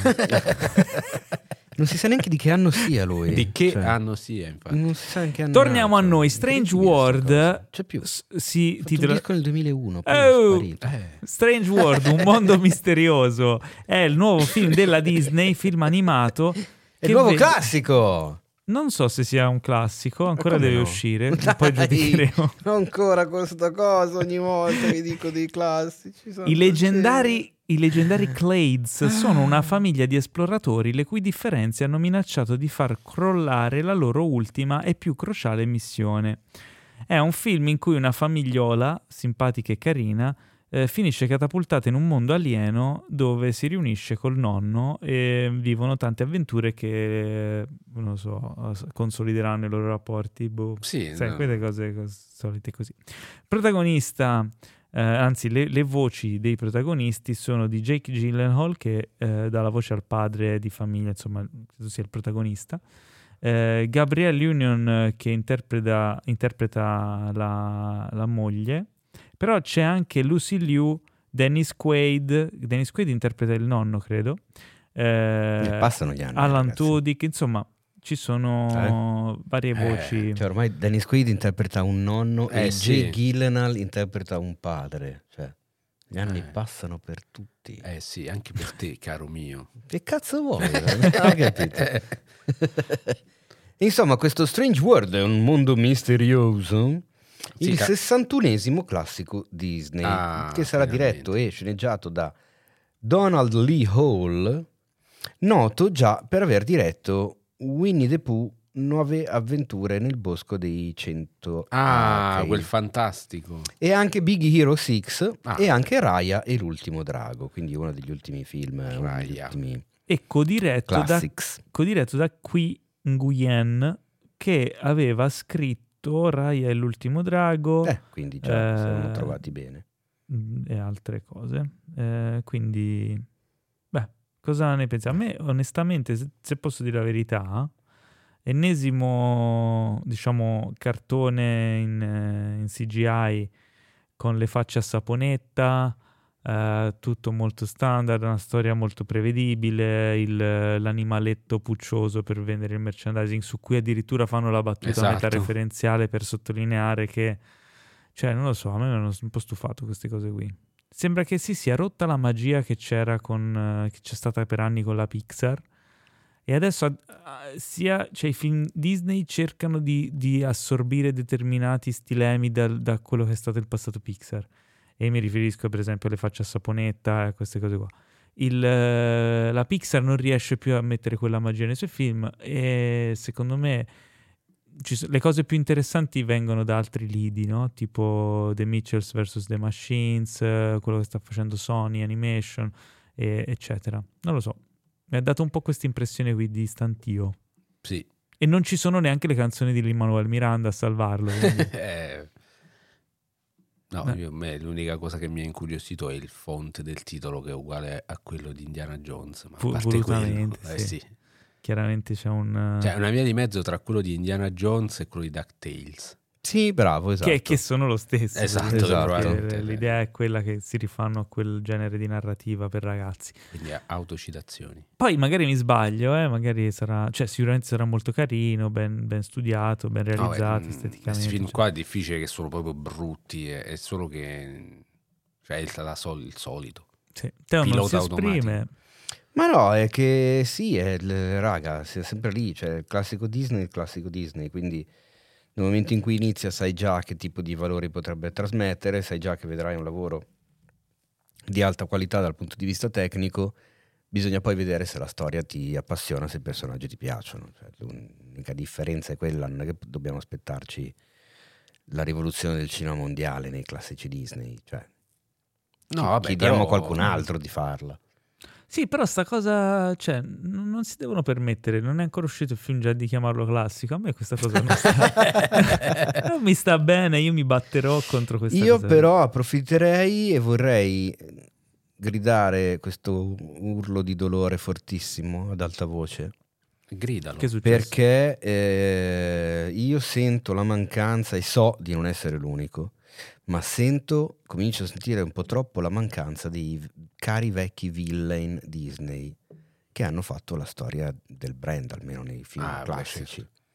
è un po' di anni che non ci sono i cattivoni anche questo film non mi sembra che No, però presenti un effettivamente cattivone sono d'accordo. È un argomento che il pubblico sta tirando fuori nell'ultimo periodo e c'ha ragione e secondo me Disney se ne accorgerà e tempo due anni inizieranno a uscire solo film d'animazione con i mega villain. Ah, perché se ci pensiamo, cioè nel senso, ma poi anche per, per Disney stessa, per il brand stesso, i loro villain sono, un cioè ci puntano tanto anche a livello di merchandising, marketing, eh, anche nei parchi fanno le cose solo i villain. Ad Halloween è tutto dedicato ai villain e, e c'è la solita, la, la regina di cuori, Capitano Uncino, Malefica, eh, l'ultimo forse quello della principessa Ranocchio, quello che faceva Voodoo, non mi ricordo come si chiama quel personaggio, Ah sì, però... il, ehm, porco cane, non lo ricordo. Eh, però Ursula, eh, cioè, si è rimasti veramente tanti anni fa ormai con i In generale, secondo me, la, strega. la tendenza negli anni, non solo negli ultimi, è stata quella della rimozione della paura, cioè di spaventare il pubblico dei ragazzini al cinema con i film, eh, e la- soprattutto eh, a causa della Disney. Io mi ricordo da piccolo quando vedevo i film, i classici Disney primi, quindi Pinocchio, eccetera, io mi cagavo addosso. E secondo me quel- quella cosa lì fa bene, fa molto bene perché ti, ti fa capire che alla fine nella vita c'è anche quello. E invece a poco a poco questa cosa, and- questa cosa qua è andata scemando. eh, quelli vabbè, che ci ricordiamo noi mh, del, del periodo d'oro, quindi Ursula, Jafar. Eh, però quelli era già, la Eh, sec- era la già il seconda secondo ondata. rinascimento, era- siamo Eh, già negli sì. anni 90. eh. Quelli non facevano paura, però comunque cioè, Erano ca- carismatici. erano caratterizzati molto bene. E poi non lo so. Scar, È, cioè, è- è andata questa cosa di non spaventiamo i bambini, non- tutti terrallucci e vino. Sembra Mm. un po' il PD. Cioè, la Disney si è trasformata nel PD, non c'è più il conflitto. Cioè, guarda, uno degli ultimi enormi successi che hanno avuto come classici, ovvero Frozen, alla fine il cattivo del film è la protagonista. Eh, Cioè, non, non- c'è più quella roba lì. sì, ma pure Maleficent, cioè la, la cattiva che però vabbè, alla fine è buona. Ah no, vabbè, lì ap- apriremo un'altra porta Eh, eh, cioè, enorme. questa cosa di riabilitare i cattivi, cioè perché? Cioè il cattivo è il figo cattivo, che, mi- che è Capitano Uncino. secondo me torneranno perché i cattivi sono i veri classici. Ma Eh? sì, ma quelli Ah, che, è, si, che è si quello che fa funzionare di cioè più è una delle regole no, della, della narrativa. Più è figo il tuo cattivo e più figo sarà l'eroe che lo sconfigge. Il Esatto. cattivo e i personaggi secondari. Cioè la Disney ha fondato il successo praticamente su cui- sul, sul cattivo e sulla spalla Sulle comica. spalle. Eh, cioè, io, cioè, Aladdin, cioè, Aladdin è proprio lui, il protagonista, cioè, ha il carisma di un lavandino. Eh, cioè, eh, quello è bello perché c'è il genio, il genio che ti fa ammazzare dalle risate, e poi perché c'è Jafar che è uno stronzo. Eh, quindi non si capisce perché hanno puntato tutto sul comico, sulla linea comica, e hanno eliminato del tutto i, No, i beh, cattivi hanno- cattivi. Hanno cominciato a fare altri discorsi, perché tu guardi Oceania, guardi Raya, guardi Encanto, cioè chiaramente sono sempre portatori di bei valori, bei messaggi e tutto quanto, il credere in se stessi, eh, l'unione fa la forza, cioè alla fine sono la Sì, sì. famiglia è importante, cioè, sono sempre quelli più o meno, no? i messaggi Sì, che arrivano da Disney. Però hanno eliminato un- l'antagonista principale. È una cosa Cioè, secondo me da studiare di L'antagonista principale ormai è, è diventato il mondo interiore della o del protagonista. Eh, ma perché questo c'è, c'è- eh, non, ci- non ci avevo pensato effettivamente a questa cosa, però eh, se è così è perfettamente in linea con eh, diciamo, il discorso ideologico degli ultimi 40 anni in Occidente, cioè che si è individualizzato tutto, cioè, si eh, si è- cioè la dimensione sociale è sparita e, e tutto è, diventa- è- è stato tutto buttato sulla dimensione individuale, Individuale, base, sì, sì. sull'individuo e quindi probabilmente c'entra, potrebbe centrare questo, non lo so, è, questa giusto io così, però andrebbe indagata questa cosa qua, andrebbe fatta una ricerca. Innanzitutto mi dovrei recuperare tutti i film degli ultimi vent'anni perché probabilmente me li sono persi quasi Guarda, tutti. ultimo cattivo che mi viene in mente è forse quello nel primo Ralph, spacca tutto, che c'era il videogioco cattivello che aveva ideato Eh Sì, come si chiama? la- tutto lo stratagemma no? per eh, rientrare diciamo in potere dei videogiochi. Però, Però dire che sia caratteristico, eh, iconico e, e caratterizzato e che ci vendi le magliette, c'è la gente che No. si No, ritatua. No, esatto, a me No, pure di, eh, que- proprio no. di questi qua mi viene in mente quello degli incredibili, ma a parte che Pixar non è Disney, però sì pure quello, un po' deboluccio. Eh sì, Mm, eh, mi hai dato un ottimo spunto, quindi bene. vediamo se sono riesco a contento. capire. Ah, Ok. Faccio un po' di ricerche e ne riparleremo. Dai, molto volentieri. Andiamo avanti e parliamo di un altro trailer eh, di un film che si chiama Women Talking, eh, film tutto al femminile eh, che ci racconta di una... eh, intanto è basato sul romanzo di Miriam Taves, eh, ci racconta di una comunità religiosa isolata nel 2010 eh, che vivono come se fossero, cioè sembra un film in costume, eh, e racconta la, mh, questo gruppo di, di donne alle prese con la riconciliazione della loro realtà con la loro fede. Eh, il trailer rende bene l'atmosfera e la situazione, non è che si capisce benissimo la storia, anche perché credo che poi non è che sia quello, eh, non è che sia una trama particolare il fulcro, ma più che altro la relazione tra queste donne e la situazione in cui si trovano. Ehm, come, come vi sembrava? Ma ehm, me diciamo che quando vedo questa fotografia così molto ritoccata, pesante, a me mi- un film mi respinge proprio. Cioè, è, Tutto desaturato. è proprio didascalico, cioè tu mi vuoi far vedere un mondo eh, cupo, cioè, però me lo devi rendere con la situazione, non con la fotografia scura che è tutto buio, eh, parte, vabbè, tutti Non me dovete fare il buio. non mi dovete fare, non mi fare cazzate politiche. Eh, mm, quindi cioè, è lo stesso problema che ho con il racconto dell'ancella che sto facendo fatichissima a andare avanti. Eh, però sì, cioè, è una fotografia molto didascalica, quindi cioè, mh, magari c'è anche qualcosa di interessante da dire. Però a parte che da quello che ho visto nel trailer te lo spiattella proprio, cioè non è che è una cosa di genere che ti fa arrivare il messaggio, cioè è proprio è quello dritto e basta. E poi mi metti questa fotografia così chiusa, didascalica. Non lo so, non, non mi ha convinto. Nel cast, tra l'altro, che è principalmente femminile, c'è anche Frances McDormand, Rooney Mara, ehm, Jessie Buckley. Insomma, c'è un, c'è un cast eh, interessante. Molto interessante, esatto. E, e Ben Whishaw, tra, cioè, che credo sia l'unico, uno dei pochi, diciamo, attori, eh, anche perché i ruoli maschili sono, sono limitati dalla- proprio dal, dal concetto stesso della storia. Eh, non lo so, mi ha lasciato un po' di dubbi. Il film eh, uscirà il 2 dicembre in America. Ehm, non si sa, comunque a dicembre, cioè il periodo di dicembre, probabilmente da noi arriverà eh, l'anno prossimo. Eh, sicuramente esce a dicembre perché sperano di, di Eh, entrare beh, in certo, zona chiaro. Oscar. Eh, concluderei con quello che per me è il trailer della settimana. e non sto scherzando. Eh, il titolo è Welcome to Chip and Dales. Ne avevamo già parlato ai tempi dell'annuncio. Eh, è una serie TV che partirà dall'11 gennaio su Disney Plus. È una produzione Hulu, tra l'altro dagli stessi produttori di Pam and Tommy. eh, e vede Kumail Nanjiani come protagonista nel ruolo di questo personaggio che fondò i Chip and Dales, che sono un famoso gruppo di spogliarellisti maschili che Eh, è spopolato. Il primo nei- gruppo di Il spogliarellisti primo, sì, sì, maschili. credo il primo. Prima dei California Dream Man. Prima dei Centocelle Esatto, Nightmare. pensavo proprio a loro, Eh. infatti. Sono, diciamo, nacquero a Las Vegas. eh, E dove anni- se no? E dove se no? Ehm, ti dirò, ti dirò, Las Vegas è un mondo molto particolare. Io ho avuto ho tanto a che fare a Las Vegas perché ci ho passato tanti mesi. eh, e eh, i chip Dales erano ancora in voga. Eh, fai conto che io dal 2007 al 2012 ci ho bazzicato tanto. Eh, non per gioco d'azzardo, lo dico ai nostri ascoltatori che Quante volte ti sei sposato a Las Vegas? Non mi sono mai sposato a Las Vegas, Ah, ma c'è ancora che tempo. una volta ci ho provato.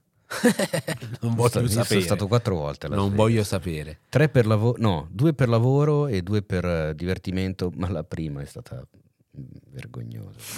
Va bene. Insomma, da come si vede in questo trailer, il personaggio di, di Kumail Nanjiani, che interpreta questo eh, Somen Ban, Bane- Ma- Banerjee, insomma un indiano americano che è lì a lavorare e ha l'idea geniale di creare questo gruppo di, di spogliarellisti maschili, poi apre questo, questo locale, insomma, e lancia tutto un, un filone che lo renderà eh, ricco, ma non famoso quanto lui vorrebbe, a quanto, a quanto pare. Diciamo che è un rise and fall, una storia di ascesa e poi caduta di questo personaggio che poi insomma mh, finirà nei guai. Eh, storia vera, di quelle storie vere così assurde da quasi non Non sembrarlo sembrare vere, ecco. e sopra le righe, ma soprattutto, cioè, Nangiani io lo adoro, cioè, veramente qu- questi ruoli qui gli permettono di brillare e in questo caso non è solo, cioè non è comico, non è un, un ruolo scritto per la commedia, ma è un ruolo reale che ha dei risvolti che sono comici e lui secondo me riesce a cavalcare questa linea solitamente è molto bravo in questo, insomma, nel dare questo equilibrio. Quindi sono molto molto curioso, eh, anche perché mi incuriosisce la storia. Come dicevo, mh, ho- nel, nel mio passato ho, ho vissuto tanto Las Vegas e i paradossi di quella città sono tanto affascinanti da, secondo me, offrire spunto per infinite storie. Beh, direi che hai detto tutto, insomma. no? Non avete niente non mi sento di aggiungere altro se non appunto come hai detto tu eh, è una città piena di contraddizioni e mm, lui è un personaggio se vogliamo grottesco eh, però secondo me l'impianto visivo da- almeno da quello che ho visto dal trailer non rispecchia questa cosa qui nel senso è molto patin- è tutto molto patinato magari io avrei preferito vedere una cosa un po' più mm, non, non amatoriale, però una cosa meno fighetta, ecco, per, raccontare una storia del genere, perché secondo me una fotografia così patinata dà un, dà me un altro cercano- tono a- alla serie. cercano secondo me di replicare un po' un mood fine 90, inizio 2000 per, eh, non lo so, mh, rifarsi un po' a quell'estetica lì. eh, secondo me bisognerà vedere poi la serie per capire quanto sono riusciti o meno, sono stati forzati, eccetera. Però insomma già l'esperimento di Pam and Tommy era comunque una storia vera degli anni 90 con una ricerca estetica particolare, magari non sempre riuscita, però con un intento. eh, quindi forse c'è un po' di continuità in questo. Tu. Teo l'avevi vista Pam and Tommy? L'ho vista Pam and Tommy, mi è piaciuta anche non poco, come avevano affrontato la cosa, eccetera, perché era un attimo il scivolare dalla parte opposta. Ehm, ma allora, non lo so, non- il trailer non mi ha fatto entusiasmare più di tanto. Solo cioè. io mi sono entusiasmato. No, Sì, più che altro che sì. sembra una classica storia come mm, ci sono tantissime, ecco, non è che boh, interessa così particolarmente la storia di questo. Però è una storia vera, quindi... Sì, sicuramente è una storia vera, una storia di intuito, perché insomma, se nessuno ci aveva pensato, vuol dire che è un'idea geniale effettivamente quella di tirare in mezzo un corpo di ballo di spogliarellisti maschili, cioè maschi. C'è un momento nel trailer dove mi ci sono un sacco rivisto eh, in cui lui, c'è lui che sta lavorando, che pulisce i cessi, non so cosa fa, eh, tipo fa un lavoro umile. E esce fuori in pausa, non so che sta, sta svuotando qualcosa in strada, un cassonetto, non lo so. E dietro di lui c'è uno strip club. E quando ero a Las Vegas, io lavoravo, facevo un lavoro del cazzo, eh, ero giovane, ma pur di star lì tutta l'estate a lavorare, ho accettato questa cosa qua. E quando io uscì, ero nella zona industriale, quindi immaginati Mm. una zona orrenda, eh, con questi, queste case basse, capannoni, laboratori, eccetera. E davanti alla porta dei nostri uffici c'era il retro di uno strip club, tipo come si vede lì. E quindi noi di, di fronte, dall'altro lato della strada, vedevamo tipo le spogliarelliste in pausa che fumavano, perché poi strip club anche di giorno tu entravi dentro e dentro c'era lo stesso mood che c'era di notte, lavorano 24 su 24, quindi Sì.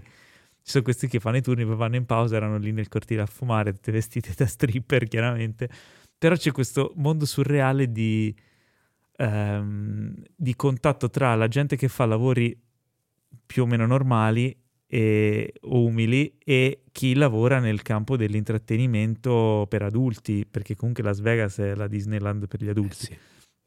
Però sono lavoratori, cioè so io a lavorare, sei tu a lavorare, siamo lì in pausa ed è una Eh, situazione Questo normale. per esempio sarebbe un bel punto di vista, chissà se viene Eh, rappresentato nella serie. Ho, ho visto quel. Secondo me è interessante l'inizio di capire come lui, da persona normale, immigrato, aggancia quel mondo lì e, Mm. e si getta in quello. Secondo me è l'inizio di questa serie la parte che più mi incuriosisce. Poi l'ascesa e la caduta di uno che diventa ricco e poi sputtana tutto o ha problemi l'abbiamo già vista mille Eh, è volte. quello che dico. Eh, sono curioso più di, di- di vedere l'inizio. Questo qua, secondo me, la, la storia è, è molto interessante. Questo sarebbe il classico film eh, che se l'avesse fatto Scorsese probabilmente avrebbe tirato fuori un capolavoro. Sì, Questa è proprio la classica storia da Scorsese. sì, sì, è vero.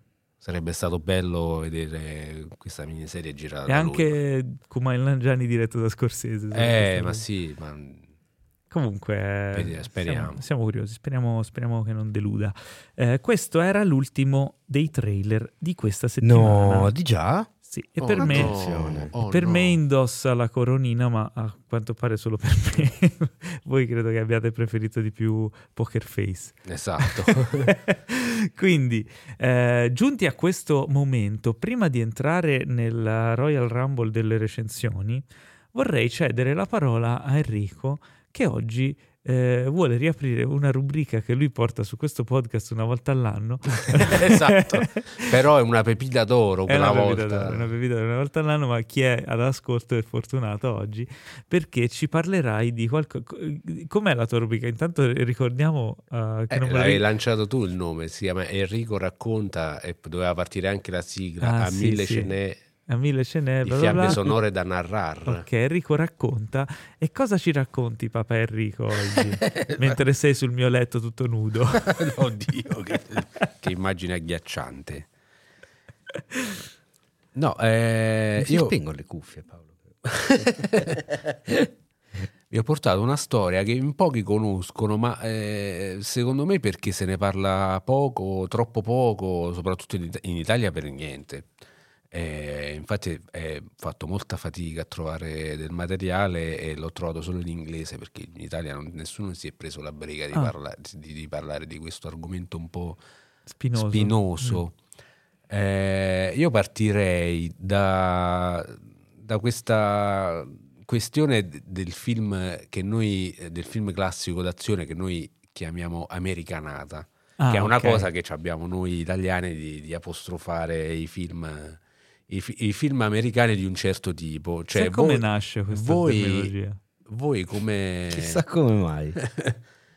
eh, voi come definireste un'americanata? Cioè, quali sono le, i- i- le caratteristiche principali dell'americanata? È un- Beh, ultra, mm, diciamo, eh, esagerato, es- esagerato, scassone, cacciarone. eh, in- Quindi in- esplosioni. in- esplosioni Esplosioni e è- messaggio ultra individualista, sovranista, Esatto. fa- fascista. patriottico Esatto. americano e viva l'America, Quella bandiera. roba lì, sì, tramonti. Ci eh. devono essere esplosioni, bandiere americane e cazzotti.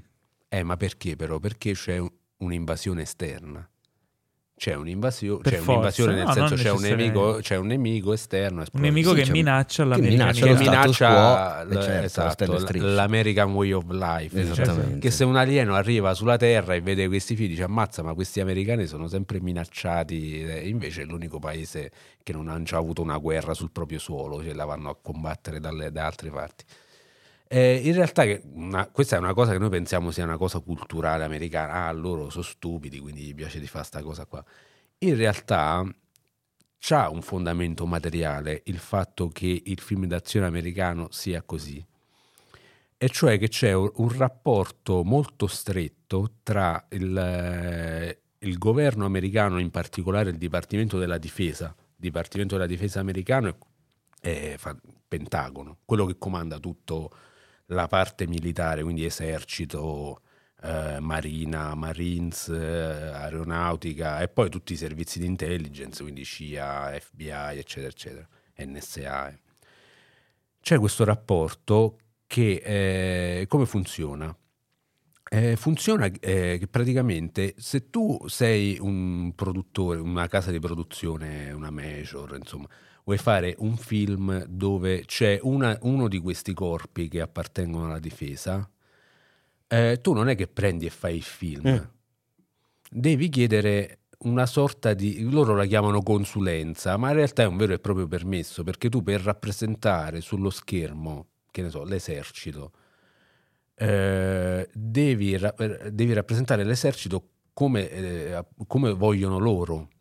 Eh, loro ti mascherano questa cosa che ti dicono tu vuoi rappresentare l'esercito noi ti mettiamo a disposizione eh, mh, armi eh, basi militari Basi, esatto, aerei mezzi, me- costumi. mezzi costosissimi però noi vogliamo il controllo editoriale sul film per quanto riguarda le parti eh, che parlano di noi.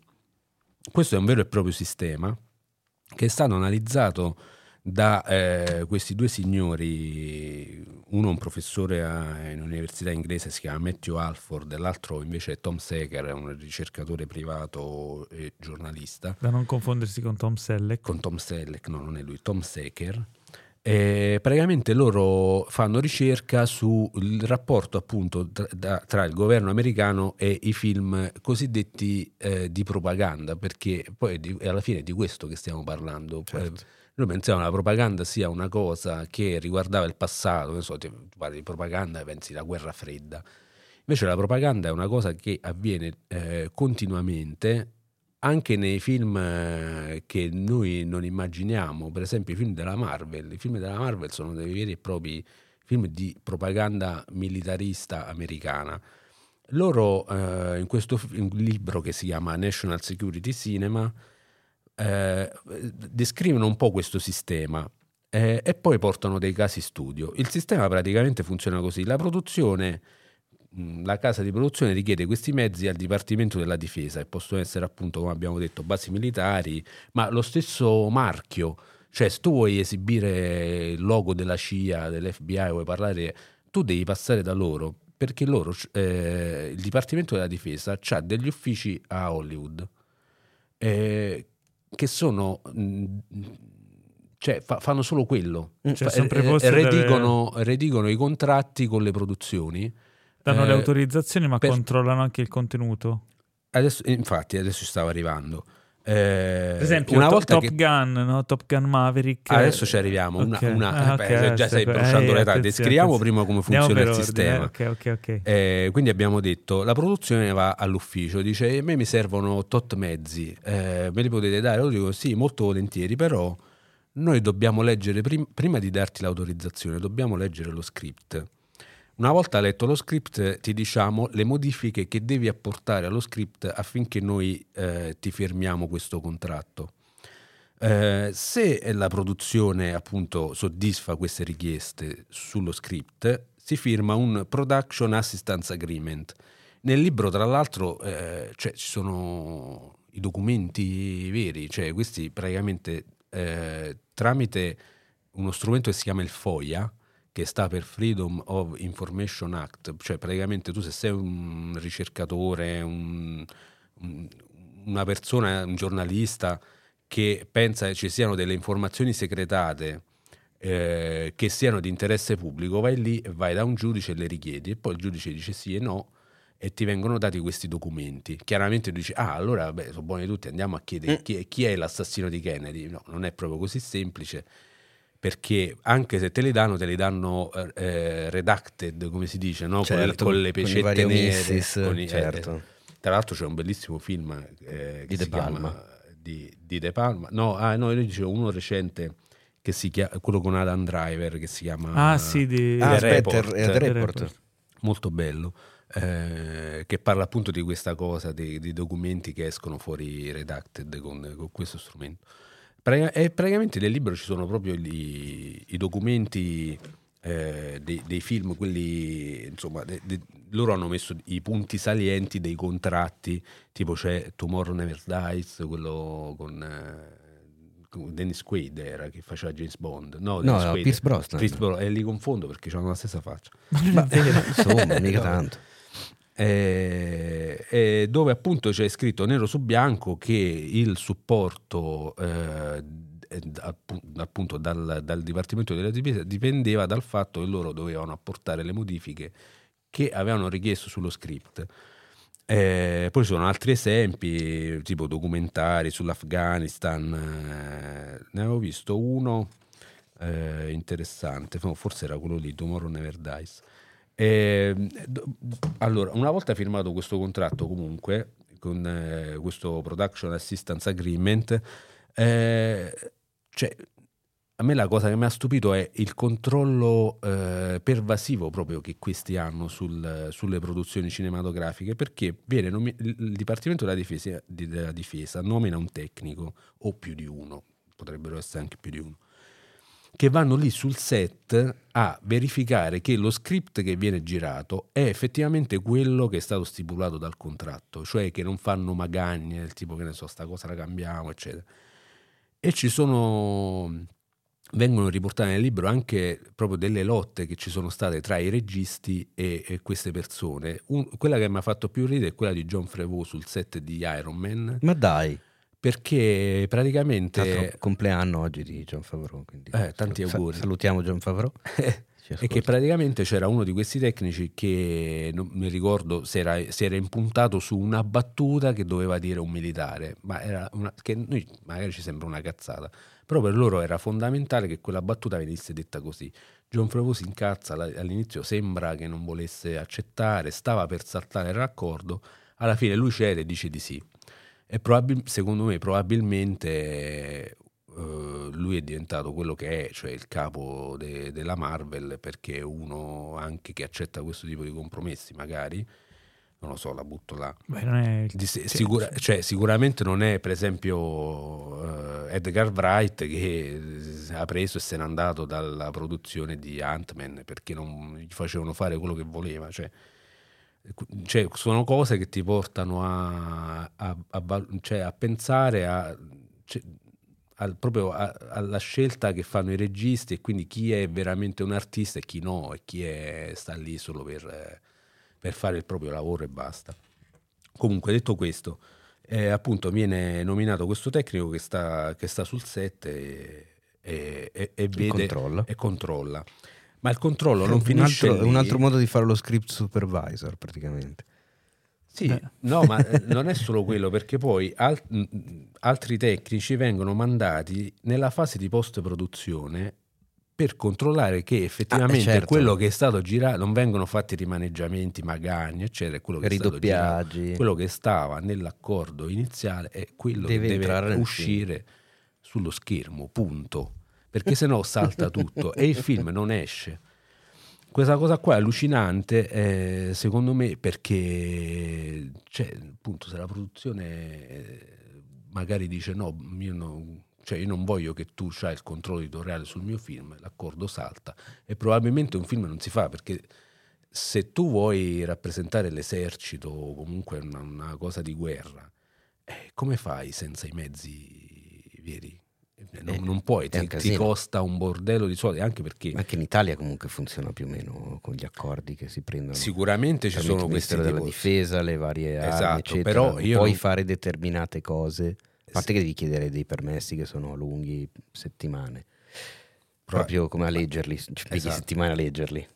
Pe- però mi sa più di cosa burocratica, cioè non mi sa di contro... Cioè io non penso che i carabinieri si fanno mandare lo script di eh, il maresciallo Rocca. Eh, non lo so. Eh scusami, però se Eh. uno fa, fa- va dai carabinieri, fa, "Guarda, avrei bisogno di tutti i vostri mezzi, un po' anche di personale vostro a fare le comparse, divise, armi, elicotteri di carabinieri, tutto, e anche della caserma per fare questo film. Come si intitola il film? Si intitola Barzellette sui carabinieri.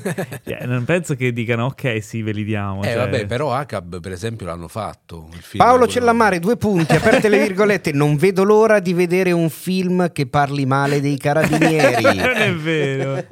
Paolo Cellamare, nemico della patria. Esatto. Io e Kevin Costner con il tricolore ci puliamo il culo. Eh, Ma, Beh, eh, bello questo silenzio glaciale subito dopo. No, io in realtà stavo... Quindi... cioè, non alla- mi alla- sembra così... Cioè, non mi sembra così strano. Se io fossi l'esercito, farei Allora, la non stessa ti sei... cosa. Eh, ma a- fino a questo punto, cioè che un film...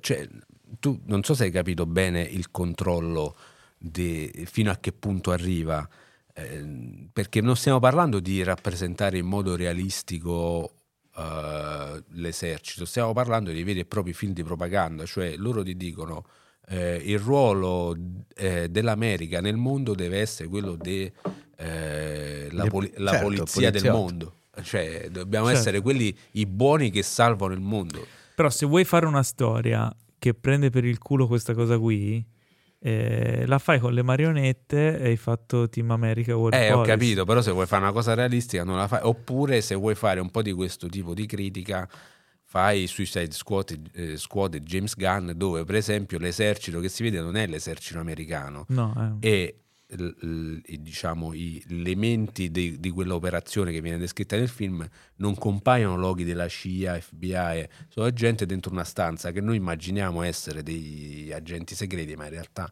non si sa chi sono perché non, eh, non non viene citato. E quindi aggiri questa cosa qua. Però magari eh, vi faccio vedere, tu dicevi Top Gun. Top Gun, tra Beh, l'altro, Top Gun entrò il nella primo- storia. Sì, il primo, eh, tra l'altro c'è una dichiarazione di, mh, eh, di- che fece all'epoca C'è il eh, il, il regista Tony Scott che disse cioè tutti questi ragazzi che poi si sono arruolati dopo che hanno visto Top Gun probabilmente mi odiano perché si aspettavano una vita fatta di belle donne eh, biliardo eh, e pianoforte. ci, ci ubriachiamo eccetera eccetera invece saranno cioè, con il loro jet sul fondo dell'oceano indiano cioè, Tu lo sai che in, in- in alcune città chiave c'erano i palchetti per arruolarsi fuori dai cinema, ma eh, questo, questa cosa gestiti proprio dal Ministero della Difesa. Questa cosa finivi qua- di vedere il cinema e firmavi. eh, ma non è una cosa di Top Gun 1 è successa anche in Top Gun 2 questa cosa qua Sì, cioè, ma non c'è stato lo stesso slancio È successo anche che in ci Hot fu a Shots. metà anni Top, 80. Top Gun 2 eh, doveva essere fatto nei primi anni 90. Non venne fatto perché ci fu eh, uno scandalo eh, in cui praticamente degli ufficiali del, eh, appunto del- dei Marines e della Marina, che sono due cose diverse, Mhm. praticamente 100 ufficiali avevano molestato sessualmente 83 donne e 7 uomini. E, e quindi, visto questo scandalo, il film eh, Non non, si poteva più fare. È stato fatto passare un po' di tempo, eh, fatto dimenticare questo scandalo, che infatti non si ricorda più nessuno. eh, e poi Top Gun è entrato in produzione, ma è entrato in produzione solo dopo aver firmato questo accordo. Beh, figurati poi Top Gun. Eh, allo- eh, eh, c'è un dossier di eh, uno degli autori del libro, questo Tom Secker, che è uscito quest'estate, quindi non sta nel libro, eh, in cui dice che è riuscito a ottenere sempre i documenti tramite il FOIA, eccetera, eccetera, e ci sono le dichiarazioni di, eh, appunto di, di, di, degli ufficiali del, del Dipartimento della Difesa che dicono che lo scopo di questo film era proprio quello di riabilitare l'immagine dell'esercito dopo eh, un periodo di guerre fallite. Mm. Basti pensare all'Afghanistan, per Sì. esempio, una guerra di vent'anni dove cioè, gli americani hanno preso e se ne sono scappati di notte, fondamentalmente. Ehm, è un'operazione che serviva anche perché eh, era successo sempre un altro scandalo con il fatto della guerra dei droni. Praticamente eh, era venuto Sì, fuori dei bombardamenti. era venuto fuori eh, che civili. Questi droni erano stati bombardati praticamente per il 90% dei bombardamenti per civili Sì. che non c'entravano niente, ospedali, eccetera. E, e in più, oltre a questo, alcuni piloti di droni avevano parlato e avevano parlato della vita di merda che effettivamente facevano. E Top Gun serviva, Top Gun 2 serviva anche a, a riabilitare, riabilitare l'immagine, que- que- l'immagine. L'altro scopo di Top Gun 2 è- era quello appunto di reclutare le persone. Infatti c'è questa dichiarazione di un eh, reclutatore di- de- del- dell'aeronautica che ha fatto a Fox News dove diceva che noi vogliamo, diceva proprio testuali parole, cito, vogliamo cogliere l'opportunità di, di, eh, connettere l'idea che noi abbiamo, ab- noi abbiamo lavoro e abbiamo reclu- reclutatori che vi aspettano, vi nel senso di voi giovani. E quindi è, è successa questa cosa che era successa anche in Top Gun 1, eh, cioè c'erano i banchetti del- de- della Marina fuori dai cinema che reclutavano persone. Tra l'altro anche perché c'è un altro motivo, eh, se tu ti arruoli non paghi il college, no? che adesso si parla tanto in America di abolizione del, del debito perché sa, la gente si indebita fino al collo andare al college, invece con l'esercito è, È coperto. gratis. Eh, questa cosa non lo sapevo. Sì, eh, tu giustamente mi fai cenno di, di stringere, io non posso esimermi dal citare colui che è in copertina di questo libro di National Security Sima, che è Michael Bay, ovviamente. Vabbè. Eh, Il Michael Bay, preferito di Paolo, ricordiamo. Ma non è vero, ma smetti. Michael Bay gli mandano i cestini a Natale Sì, esatto, eh, immagino. dell'esercito. No, fa ridere questa cosa perché in effetti eh, Michael Bay forse è quello più... Cioè lui non è che dici accetta questa cosa del controllo editoriale del Dipartimento della Difesa nei suoi film eh, cioè, controvoglia, dice vabbè che palle lo devo fare. No, no, lui... Cioè li va proprio a cercare lui certo. e, e li coinvolge in fase di pre-produzione Gli perché lui vuole proposte. quella cosa là, cioè lui vuole la propaganda americana, quella becera, lui vuole proprio quella.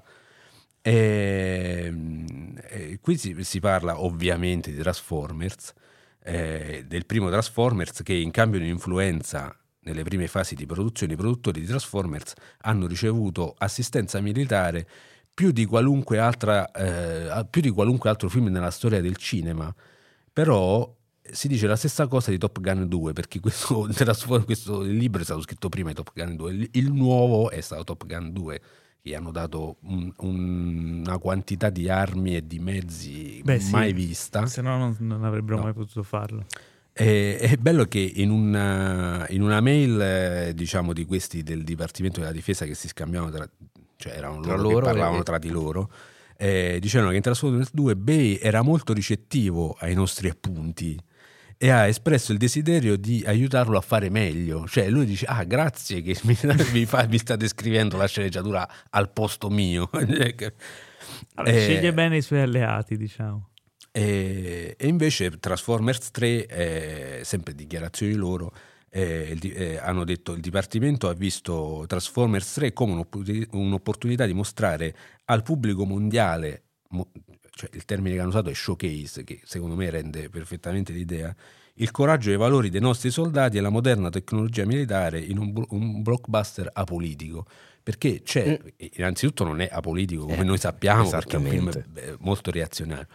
Però il fatto di, eh, di- di mettere la propaganda nei film che mh, vengono reputati apolitici è una cosa fondamentale. Infatti c'è questo direttore de- dell'Office of War Information, e chiudo, Elmer Davis, che diceva nel 42, quindi un bel po' di tempo fa, il modo più facile per instillare la propaganda nella maggior parte delle persone è di farla passare attraverso un film di intrattenimento dove non si accorgono di essere manipolati. Se effe- effettivamente, cioè, se io mi Beh, vado certo, a vedere passa un, di più, un ovviamente. film girato da eh, Donald Trump, io lo so quello che Eh, certo.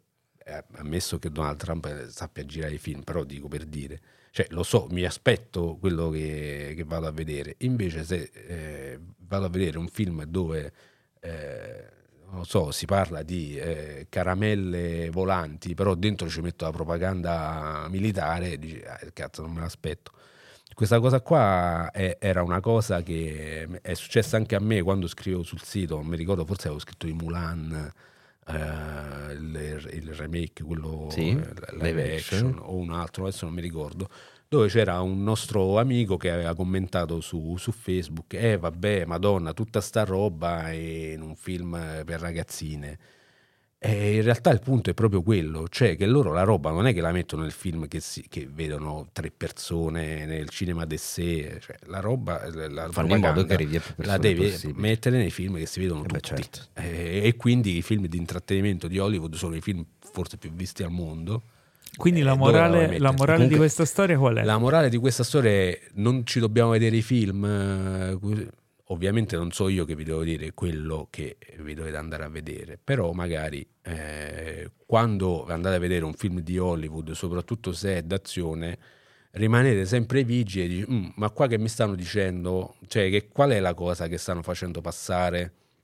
No, tutti noi ci abbiamo chiaro eh, in testa perché l'abbiamo rivisto da poco Avatar.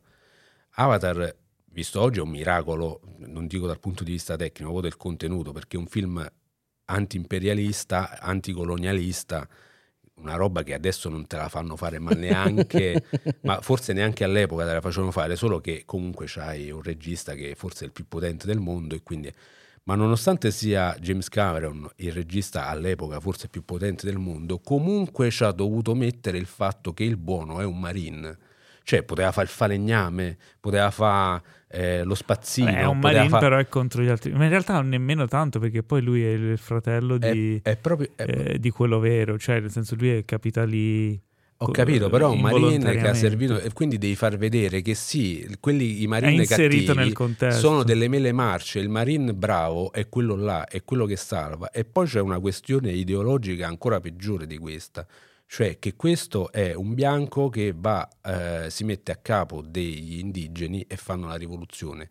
Questa qua è ideologia pura perché nella storia non è mai successa. Quando i popoli si sono ribellati l'hanno fatto da, da soli. soli, sì. Cuba, c'era Castro, eh, in Cina c'era Haiti. Mao, Haiti, la rivolta degli schiavi, eccetera, eccetera. Eh, senza parlare dell'Africa, quelli che sono finiti male, tipo Lumumba, e- eccetera. Eh, quindi, cioè, questo vi- dovrebbe far pensare. Anche Beh, l'uomo molto- più potente del mondo, che è riuscito a mettere un messaggio anti-imperialista, comunque si è dovuto piegare. E infatti nel film c'è scritto grazie al corpo dei Marine, perché infatti nel libro c'è che ha dovuto pure lui firmare il contratto e chiedere la, consule- la cosiddetta consulenza dei Marine. Però secondo me è riuscito a infinocchiarli abbastanza bene. Eh, non lo so, perché c'è sempre questa questione che vi ho detto di questo, questa ideologia che è subdola, però c'è. Mm. Eh, Quindi il libro si chiama National Security Cinema, Sì, cioè molto io- interessante, bella scoperta. Come l'hai scoperto questo libro? Non qua? mi ricordo, forse un articolo che avevo letto su internet, Ah, l'avevo trovato. Poi lui, Tom Seger, è forte perché ha un sito che parla solo di, di questi esempi qua. Ok. Ah, Cioè interessante. io ho cassato tut- chiaramente tutta la parte vecchia, de- Certo. cioè, del- del tipo il primo film era quello di Griffith, Nascita di una nazione, dove Mhm. ci stanno i carri armati cioè- messi a Vabbè, disposizione. hai fatto, ci hai fatto un sunto di alcune parti Però vedetelo perché sembra una cosa lontanissima, in realtà ci sono esempi molto, molto recenti. Se vi interessa l'argomento, National poi Security cioè, Cinema. è sempre stato tutti gli imperi, cioè anche il Reich, il fascismo avevano capito che il cinema era Ah, certo. eh. fondamentale per Ma piegare adesso le menti. passiamo alle Eh. recensioni, se no Oh. questa Ah, puntata aspetta non che c'è la sigla delle recensioni. Dai, fai la Paolo. cazzata, dai, forza. Eh, Bella, bellissima. Più bella di quelle altre, devo Ok. dire. Sì, forse Eh, sì, è vero. C'era un... Sì, sì, ha quella- qualcosa in più. E apriamo subito con, so che siete curiosi, Eh, sì. ehm, Halloween Ends. No, parti te, Teo, parti con The Bear. No, no, vabbè. Ma perché? Perché No, invece parto con The Watcher. parti con The Watcher. Allora, The Watcher, eh, serie thriller tratta da una storia vera e quindi qua le cose si fanno ancora più inquietanti. Protagonisti Bobby Cannavale, Ma è Cannavale o Cannavale? eh, Cannavale, che a me piace sempre un sacco, e Naomi Watts, eh, due diciamo newyorkesi bene, eh, ai quali sembra che le cose stiano andando bene. Si innamorano di questa casa in, in campagna, poco fuori dalla New York tentacolare e difficile, e spendono un sacco di co- soldi per comprare questa casa. Ma questa casa ha dei misteri. Il più grande mistero è questo osservatore, questo watcher, che manda delle lettere, ovviamente anonime, in cui racconta, in cui si rivolge prima alla casa e poi ai proprietari, ogni volta svelando dei particolari in più sulle loro vite, dicendo che appunto li osserverà, perché in realtà quella casa nasconde molti segreti e insomma toccherà loro scoprirli tutti. Quindi invio di queste missive inquietanti, si mette in moto la storia perché bisogna capire chi le manda, chi è che minaccia, ci sono questi vicini di casa che ce ne fosse uno che è normale, sono tutti un po' strani, tutti un po' inquietanti, potrebbero tutti essere i colpevoli oppure no, e, mm, però c'è Ryan Murphy dietro. Che è un bene o è un male? Eh, secondo me in questi casi no. No. Nel senso che è molto leggerina la, la serie, non mi ha entusiasmato più di tanto, l'ho finita perché comunque c'è Cannavale che mi prende sempre bene come interprete e poi perché sì, a una certa volevo capire come andasse a finire la questione. E da quel punto di vista c'è una delusione cocente enorme, però eh, non deriva dalla sceneggiatura, ma deriva dal fatto che è tratta da una storia vera. Mm. Il problema è che la serie non ehm, rimane sempre molto troppo in superficie, molto, è molto esile. ehm, non- tutta questa tensione che dovrebbe salire, ci sarebbe un sacco di modi per farlo, per farla salire, per giocare con questa casa, protagonista in più, passaggi segreti, cose nascoste, come fa quello a essere lì se prima era là e queste lettere, eccetera. Ma questa cosa non viene mai sfruttata. E bene o male alla fine diventa in fretta una serie su un uomo e una donna alle prese con un molestatore via lettera, Mm. che però toglie tutta la questione thriller, la questione dello sguardo, l'osservatore, cioè ci puoi fare un sacco di discorsi. È uscito poco fa un articolo di Jacopo Gramegna sul sito che parlava di Watcher, non The Watcher e gli altri film sullo sguardo. Questo poteva essere un qualcosa di questo genere, invece secondo me è stato un po' buttata via come occasione perché La mia domanda è, visto che hai detto che lo apprezzi, eh, preferisci Cannavale o Cannavaro? ma perché cosa c'entra? Non lo so, come cosa personale. nel 2022 Cannavalo, nel 2026 Cannavaro. Ok. Nel Perché 2006 Cannavale. 2006, cosa Ok. ho detto? sì, no, forse hai detto 6 o No, 2026. ho detto 2026. Ho detto 2026, Ok, sì, avevo ragazzi, io ve l'ho detto che gli strascichi della Eh, Covid sono un po' Eh, tutte scuse. Bene, quindi è il, Però almeno adesso momento, ce l'ho la scusa. è il momento di parlare di Halloween Ends. Oh. Eh, per chiudere, fateci Ah, sapere, visto che è la serie attualmente più vista su Netflix, Ah sì? eh sì, io stando a casa un po' di giorni in malattia ho approfittato, me ne sono fumato un paio. Ok. Voglio sapere cosa ne pensate anche voi, perché vedo che la stanno apprezzando in molti e io non ci ho trovato granché da apprezzare. ecco. Tra l'altro, tre settimane fa, un po' lì. tre settimane fa ho avuto anch'io la febbre, cioè ho avuto anch'io l'influenza in preda alle febbri ho iniziato il Tenente Colombo. Ma da- Che bello. Bellissimo. Oh, ma, il, Ma ma il primo episodio diretto da Spielberg? Ma va, non lo Eh. sapevo. Eh sì. Come Eh no? sì. A un certo punto Ti c'è ricordi- Colombo che apre il frigorifero e ci sono i dinosauri. Ma stai zitto. Ah, pensavo Ma che si ti- riparava in una Te lo ricordi il primo, il primo episodio che apre con quella zoomata indietro lunghissima dal parcheggio fino, al. Fino allo squalo. Spielberg, è Spielberg. Spielberg, c'è- sai che c'è lo squalo a un certo punto. Stai buono. Allora, eh, sono contento che c'è qui Enrico stasera per parlare eh, a voi di Halloween Ends. Oh. Eh, tu hai visto i, I- primi i due primi della due, trilogia sì, di David sì. Gordon? Mi, erano, Ok. mi hanno garbato. Tutti e due? E, allora, il primo, per usare un termine francese, mi ha un po' abbuffato il cazzo, però il secondo mi ha preso di più. Però in entrambi, di- di- diciamo, li ho apprezzati entrambi e soprattutto ho apprezzato il personaggio di lei, di, Lori. di, di Lori, che secondo me è bellissimo. Sì, sono d'accordo con te, anche se ho un parere leggermente, insomma, Diverso. personale. Attenzione. Ero molto curioso però di vedere questo terzo per chiudere la trilogia e capire, Mm. insomma, alla fine è un- sono tre film che fanno da sequel all'Halloween originale di Carpenter, eh, pensati, concepiti, diretti da David Gordon Green, eh, che cercano di fare un arco su questo scontro bene e male, eh, di ideologia, anche di psicologia, di trauma, eccetera. Eh, a me il primo aveva convinto abbastanza. Il secondo, secondo me, aveva delle, delle buone idee, che credo che sia quello che tu hai apprezzato, cioè del discorso della come la comunità reagisce al male, eh, eccetera. Sì, eh, diciamo il, il primo mi sembrava un po' che si perdesse in chiacchiere.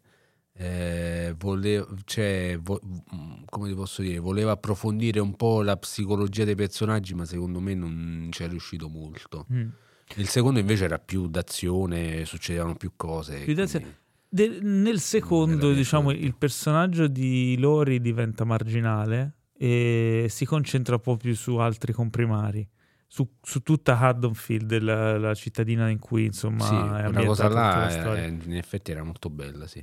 Eh, però devo dire la verità, non mi aveva convinto molto perché poi ci sono tante, secondo me, un po' cadute di stile o cose che funzionano un po' meno. Però li- la- l'intento di fare qualcosa di diverso c'era. Eh, però è anche eh, Halloween Kills, è anche il film dei tre che soffre del fatto di essere in mezzo alla trilogia. Eh sì. Quindi non è né l'inizio né la fine. Non eh, mette in campo una, una nuova narrazione, va a continuare una cosa già iniziata, non chiude niente perché sai che ci sarà il terzo. Eh, questo terzo, infatti, aveva secondo me molta attrattiva proprio per il fatto di già nel titolo chiamarsi Halloween Ends.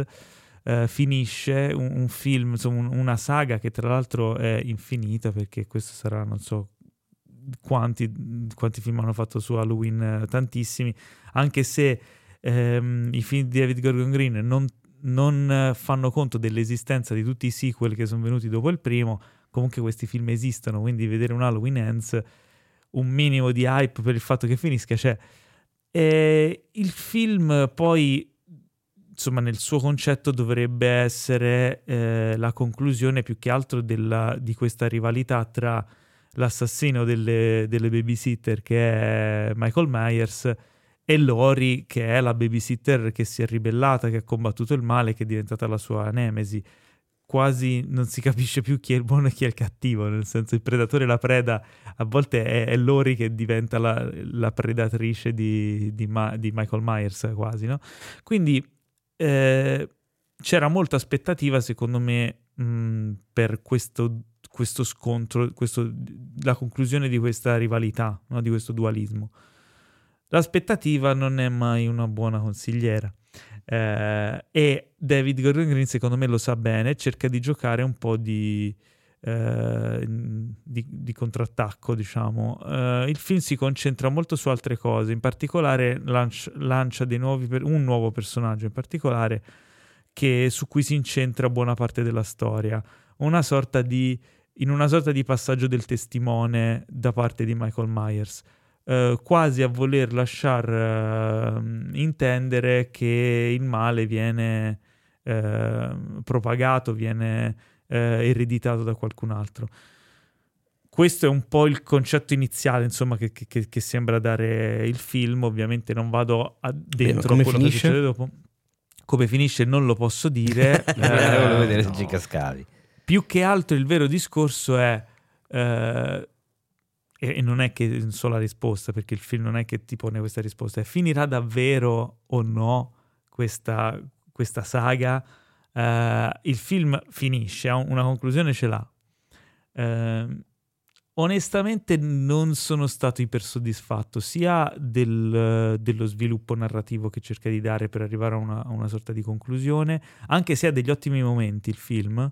Um, in particolare ci sono dei passaggi, dei, eh, particolarmente con questo nuovo personaggio, con alcune dinamiche, perché poi anche l'evoluzione, c'è una certa evoluzione nel personaggio di Lori, molto interessante, eh, nel personaggio della nipote eh, un po' magari meno, meno, curato rispetto a Lori, però non è abbastanza secondo me, cioè mm. non c'è abbastanza relazione sviluppo da parte di Lori e confronto con quello che è Michael Myers da secondo me soddisfare il pubblico che segue questa saga da tanto, che ha visto tutta la trilogia, che è comunque legato a questi personaggi.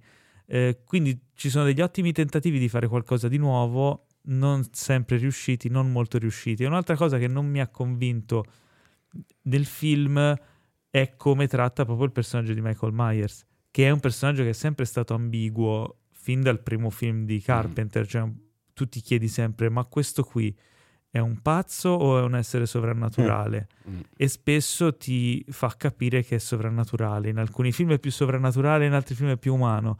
E anche qui eh, questa ambiguità secondo me non funziona tanto perché poi ci sono degli sviluppi nel film che ti mettono di fronte a, a una sorta di logica, no? Anche nel film sovrannaturale ci deve essere un fondo di logica, cioè il, anche il sovrannaturale nella narrazione ha una logica. Se questa logica inizia a giocarci troppo e, e la logica perde coerenza, difficilmente si riesce a reggere su, su se stesso un film che ha degli elementi sovrannaturali, quindi è un po' strano.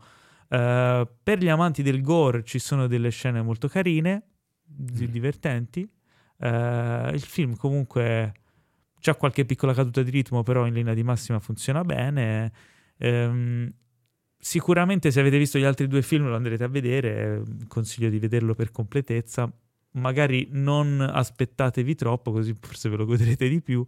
Uh, non è, secondo me, um, non regge l'hype che ha, ma sto chiudendo, non regge l'hype che ha, ma eh, comunque è godibile, diciamo, insomma, sì. Non mi ha convinto al 100%, però mm, non è brutto. Guarda, forse il, il, la cosa migliore è che io non ci ho mai avuto hype per nessuno dei tre, proprio perché il regista non era Carpenter e quindi ho detto oh, me lo vado a vedere così in, in scioltezza, senza troppe aspettative. Forse per quello che mi erano piaciuti comunque i primi due. L'ho trovati comunque dei film decenti. Sì, eh, sì pro- onestamente tra tutti e tre forse è quello che mi ha convinto meno. E, però chiaramente c'è anche un fattore di stanchezza di una trilogia che poi non, non, non, può concludersi realmente perché questa saga è infinita, per, come sono fatti i personaggi, anche se una conclusione c'è, ti chiedi sempre, ma sì, tanto ne, ne arriveranno altri, no? Quindi è una finta conclusione. Però in quest'arco di tre film forse non è riuscito a convincermi veramente che fosse un arco completo. Non lo so, non, eh, non mi ha convinto, forse per alcuni può anche non essere un, un, buon film, per altri può essere un film più gradevole, dipende un po' dai gusti. E il genere horror comunque vive anche di, di stilemi, di, di, un certo tipo di atmosfere, di cose. Eh, senza infamia e senza lode, si può dire questa cosa qua? Ma sì, eh? ma alla fine anche gli altri erano senza infamia e senza lode. Eh, il primo l'avevo lodato un po' di più, mm. per, forse per la freschezza. Però, tanto è, questo era Halloween Ends, lo trovate al cinema Uh, adesso, quindi se volete vederlo vi consiglio di andarlo a vedere nel modo migliore possibile, cioè in sala. E concludiamo la nostra rassegna di recensioni con The Bear, che, di cui ce ne parla Teo. Allora, sì, The Bear, serie disponibile, la trovate su eh, Disney per una serie FX. Iniziata quando avevo finito il mio episodio settimanale di The Old Man, serie che vi consiglio tantissimo, ne aveva parlato in First Impression Alessandro Dioguardi un paio di puntate fa, mi aveva convinto e mi sta piacendo un casino. Mm. Jeff Bridges è, è spaventoso, ma anche John Lithgow è, è- comunque la storia come messa in piedi è veramente figa. Ma al di là di questo, The Bear l'ho vista nel giorno, e nella- anzi nella notte, nel giorno dopo in cui avevo più febbre di tutta la mia bella settimanella Eh no, Covid. Madonna. Ed è stata un'esperienza interessante. Eh, Sì, perché st- stare lì 39-40 di febbre, cercare di seguire una serie non è a volte facilissimo. Cioè, sei, c'hai no, eh, la c'è la, testa... travi- la travisazione dei sensi. Esatto, testa piena, gonfia, ma vabbè. Eh, inizio spiegandovi di cosa si tratta. Sono episodi pochi, molto brevi, perché durano massimo massimo una mezz'oretta l'uno. Il protagonista è eh, questo chef di Chicago, che era mh, nel frattempo diventato uno dei migliori chef negli Stati Uniti, il giovane chef emergente degli Stati Uniti, ma tutta questa cosa noi non la vediamo perché vediamo che inizia il racconto in questa bettola di Chicago dove fanno panini al manzo e carnazza di vari tipi, con lui che si trova, Carmen, detto Carmi, che si trova a gestire, ad avere in gestione questo negozietto perché il fratello si è suicidato, che era quello che lo gestiva in Mm. precedenza. All'interno di questo ristorantino, diciamo, di quartiere ci lavorano il cugino, eh, arriva una ragazza nuova a lavorare prima come stagista, però poi è veramente molto in gamba, quindi la tengono dentro. Ci lavora quello che si occupa di fare il pane, quello che si occupa di fare i contorni, quella che si occupa di stare in cassa, eccetera. Insomma, pochi dipendenti che mandano avanti questo negozietto sporco, fatiscente e chi più ne ha più ne metta. Chiaramente per il protagonista è uno scendere tanti gradini rispetto a dove si trovava prima, ma lo fa perché Ha bisogno. The Family. Eh no, beh, perché comunque era del fratello, cioè, insomma, quindi sai com'è. E ovviamente mette un po' della sua testa da artistoide gastronomico in un posto che comunque andava avanti anche prima con tanti debiti e tanti casini, però comunque un po' si barcamenava. Eh, uno dice cosa, cosa c'è di interessante in una storia del genere? I personaggi, a partire dal protagonista che è un Jeremy Allen White di un bravo imbarazzante. Non mi ricordo di averlo visto in tante altre cose da poter fare un confronto. Eh, la Bigna, ad esempio, mi ha detto: No, non la guarderò mai perché lui è quello di Shameless. e Il suo personaggio in Shameless mi stava sul cazzo. Non riesco a scindere attore dal personaggio, quindi non guardo Bear. Come? Quindi deve essere uno bravo. Se uno che ti porta a fare questi ragionamenti, Non ho mai visto Shameless. vuol dire che, che è uno bravo. Perché se poi uno ti identifica con il tuo personaggio, vuol dire che sei stato parecchio bravo, secondo me, a recitare. Ho visto anche, ha E- fatto comic movie, però non mi ricordo che personaggio era. Beh, non credo che fosse memorabile. Mm. E la, la serie è molto bella perché è ultra cruda, eh, molto, molto vera, molto radicata a terra. C'è una colonna sonora ultra cicaghese, è molto, molto veloce, molto snella anche nel montaggio. Eh, nella scrittura non si perdono via tanto per strada per spiegare cosa deve succedere. Cioè, è il dietro le quinte di, d- quando si lavora in cucina, che è credo che almeno qualcuno di voi che ci sta ascoltando sappia che cosa significa. È un mondo di merda fondamentalmente, la- il mondo dell'alimentazione e della gastronomia. Vivi malissimo, dormi pochissimo, ti fai un culo esagerato per far mangiare la gente. E questa Molto cosa... spesso vieni pagato pochissimo. Esatto, questa cosa nella serie viene fuori, viene fuori la fatica, il sudore, ma viene fuori anche l'abnegazione, il piacere di fare determinate cose fatte in un certo modo da una parte, mentre invece lo sbattersi e il cercare le scorciatoie dall'altra. Conflitti su conflitti su conflitti e una puntata, que- quella più breve di tutte, che però è un enorme piano sequenza dall'inizio alla fine. Ci, cioè, ci sta che queste cose possano essere ogni tanto percepite come una pippa di chi le realizza, cioè sai, adesso facciamo la puntata quella figa per far vedere che siamo bravi.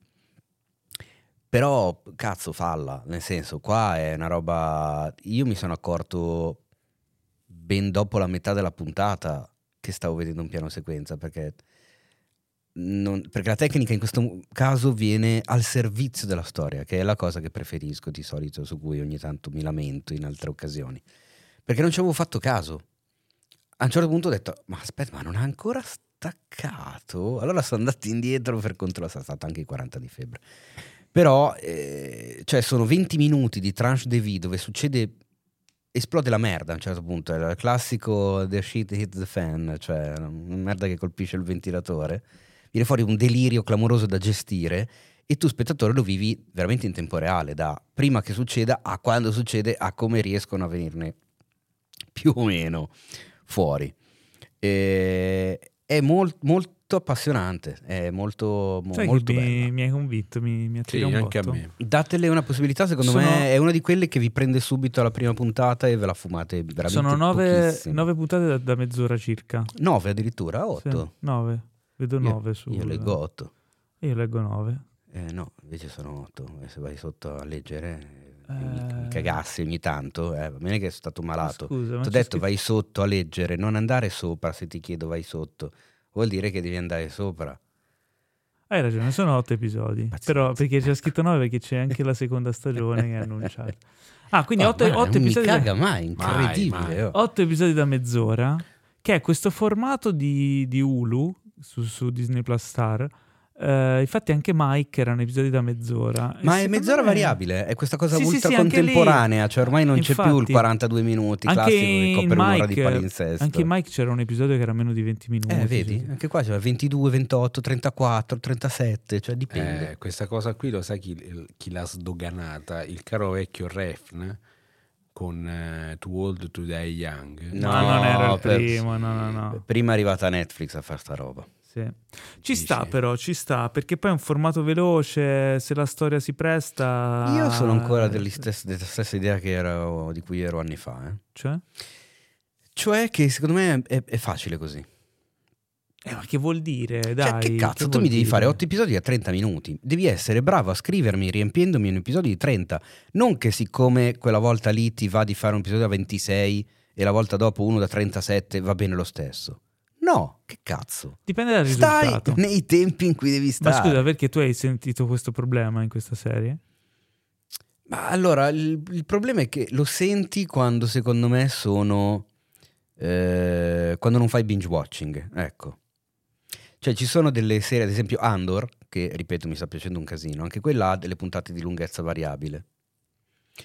E quando ne vedi una alla settimana, se quella puntata dura un'ora e cinque, o se quella puntata dura 39 minuti, e ti assicuro che un po' ti girano le palle quando vedi la puntata da 39 minuti, Beh, perché ne vorresti no- ancora. Quello non è un problema del, del formato, cioè è un problema tuo. Cioè, Esatto. eh, sì, cioè, Se fai binge funzi- watching, no, ne vedi la- quattro di fila, cioè, non te ne accorgi Io ti faccio neanche. l'esempio, a me Mike è piaciuta il fatto che avesse puntate brevi, a volte più brevi, a volte meno brevi, non mi ha dato problemi, quindi chi se ne frega, cioè se, hanno o meno quella No, limitazione. ma io la, la vedo più come un. Non, la vedo come un evitare un fastidio mio. Perché non è che. No, no, io ti fastidio. dico, se questa cosa da- secondo te riduce la qualità della narrazione o dell'impegno che ci mettono? Che... No, è perché una hanno una questione, limita- di, è una che a volte questione secondo me di etica del lavoro. Cioè, Bah, nel che senso. vuoi Ma Sì, no.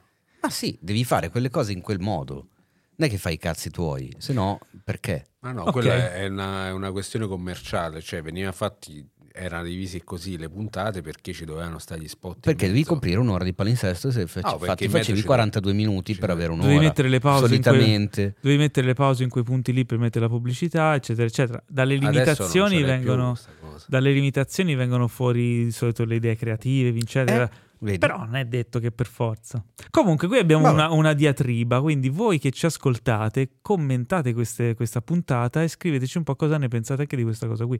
Perché è un argomento, direi, interessante, specialmente adesso che è giunto il momento dei saluti. Il Oh, momento no. tanto amato, Di tanto già. adorato. Eh sì, Comunque, concludendo, date una chance a The Bear perché. io gliela darò. Secondo me è una di quelle serie che piace, piace a molti, colpisce, riesce anche a commuovere, fa ridere. Ci sono delle situazioni in cui prendere a, te- a testate più o meno tutti a turno, almeno una volta li vorresti pigliare a testate tutti i personaggi. Però ti interessano, però Bene. li segui e gli vuoi bene. Bello, bello, bello. Ricordatevi di iscrivervi al, al podcast e di seguire Cinefax in tutte le sue manifestazioni spiritiche. eh, e eh, sì, sì, non ti preoccupare. E ricordateci anche di supportarci sul sito gliamicidicinefax.it, un sito molto bello che dovreste visitare più spesso. Paolo, ma io ho una domanda. Fammela. Ma nella puntata di settimana prossima raccontiamo dove stiamo andando. È vero, non l'abbiamo detto. Non l'abbiamo detto, hai detto tu, lo dico in grandi puntata, sorprese. inizio saranno puntata. grandi sorprese perché domani partiamo per Londra e andiamo a fare un po' di cose cinefile. Eh, saremo. No, forse quella cosa lì non la posso dire. lasciamo No, non dirla quell'altra, di Po- quella potremmo-. Ah, potremmo fare una visita in un posto particolare di cui vi spiegheremo. Eh, andremo a vedere eh, Black Adam in un Dolby Cinema, che è una tipologia di sala che in Italia non esiste, a Londra ce ne sono solo due. Eh, e andremo al Secret Cinema di Guardians of the Galaxy, dove non si possono fare foto, non si può filmare, ma noi vi racconteremo tutto. Però si possono fare le, pri- le foto prima, quindi possono le vedere foto prima, le foto dopo, ma come non saremo durante. noi sei Flaming Riders, Esatto. anzi A Raiders. proposito, devo, devo impararmi la canzone. tutti belli vestiti. I'm an alligator. Ora ti sfumo. I'm a mama papa E quindi eh, ricordate di seguirci, non abbiamo i diritti per questa cosa. Eh, e basta. Un saluto dal nostro caro Enrico Tribuzio, che spero si faccia vivo più spesso. Ma sì, ma sì, care amiche e cari amici, mo adesso vediamo. Cosa ne pensi di David Bowie? Che vuol dire cosa ne penso di Così, David a Bowie? bruciato. Meglio o peggio di Cannavaro? Cioè, Enrico devo Tribuzio, due pensare- punti, aperte le virgolette. David Bowie è una merda. Era meglio Fabio Cannavaro. Era meglio Fabio Concato. Un saluto da Teo Yusufian.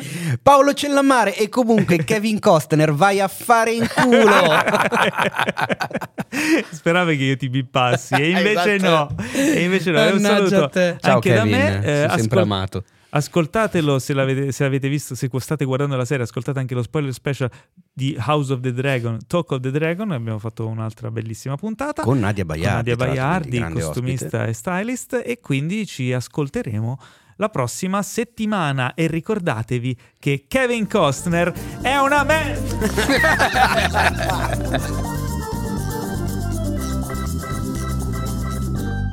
Questo podcast è stato presentato da The Best Blend,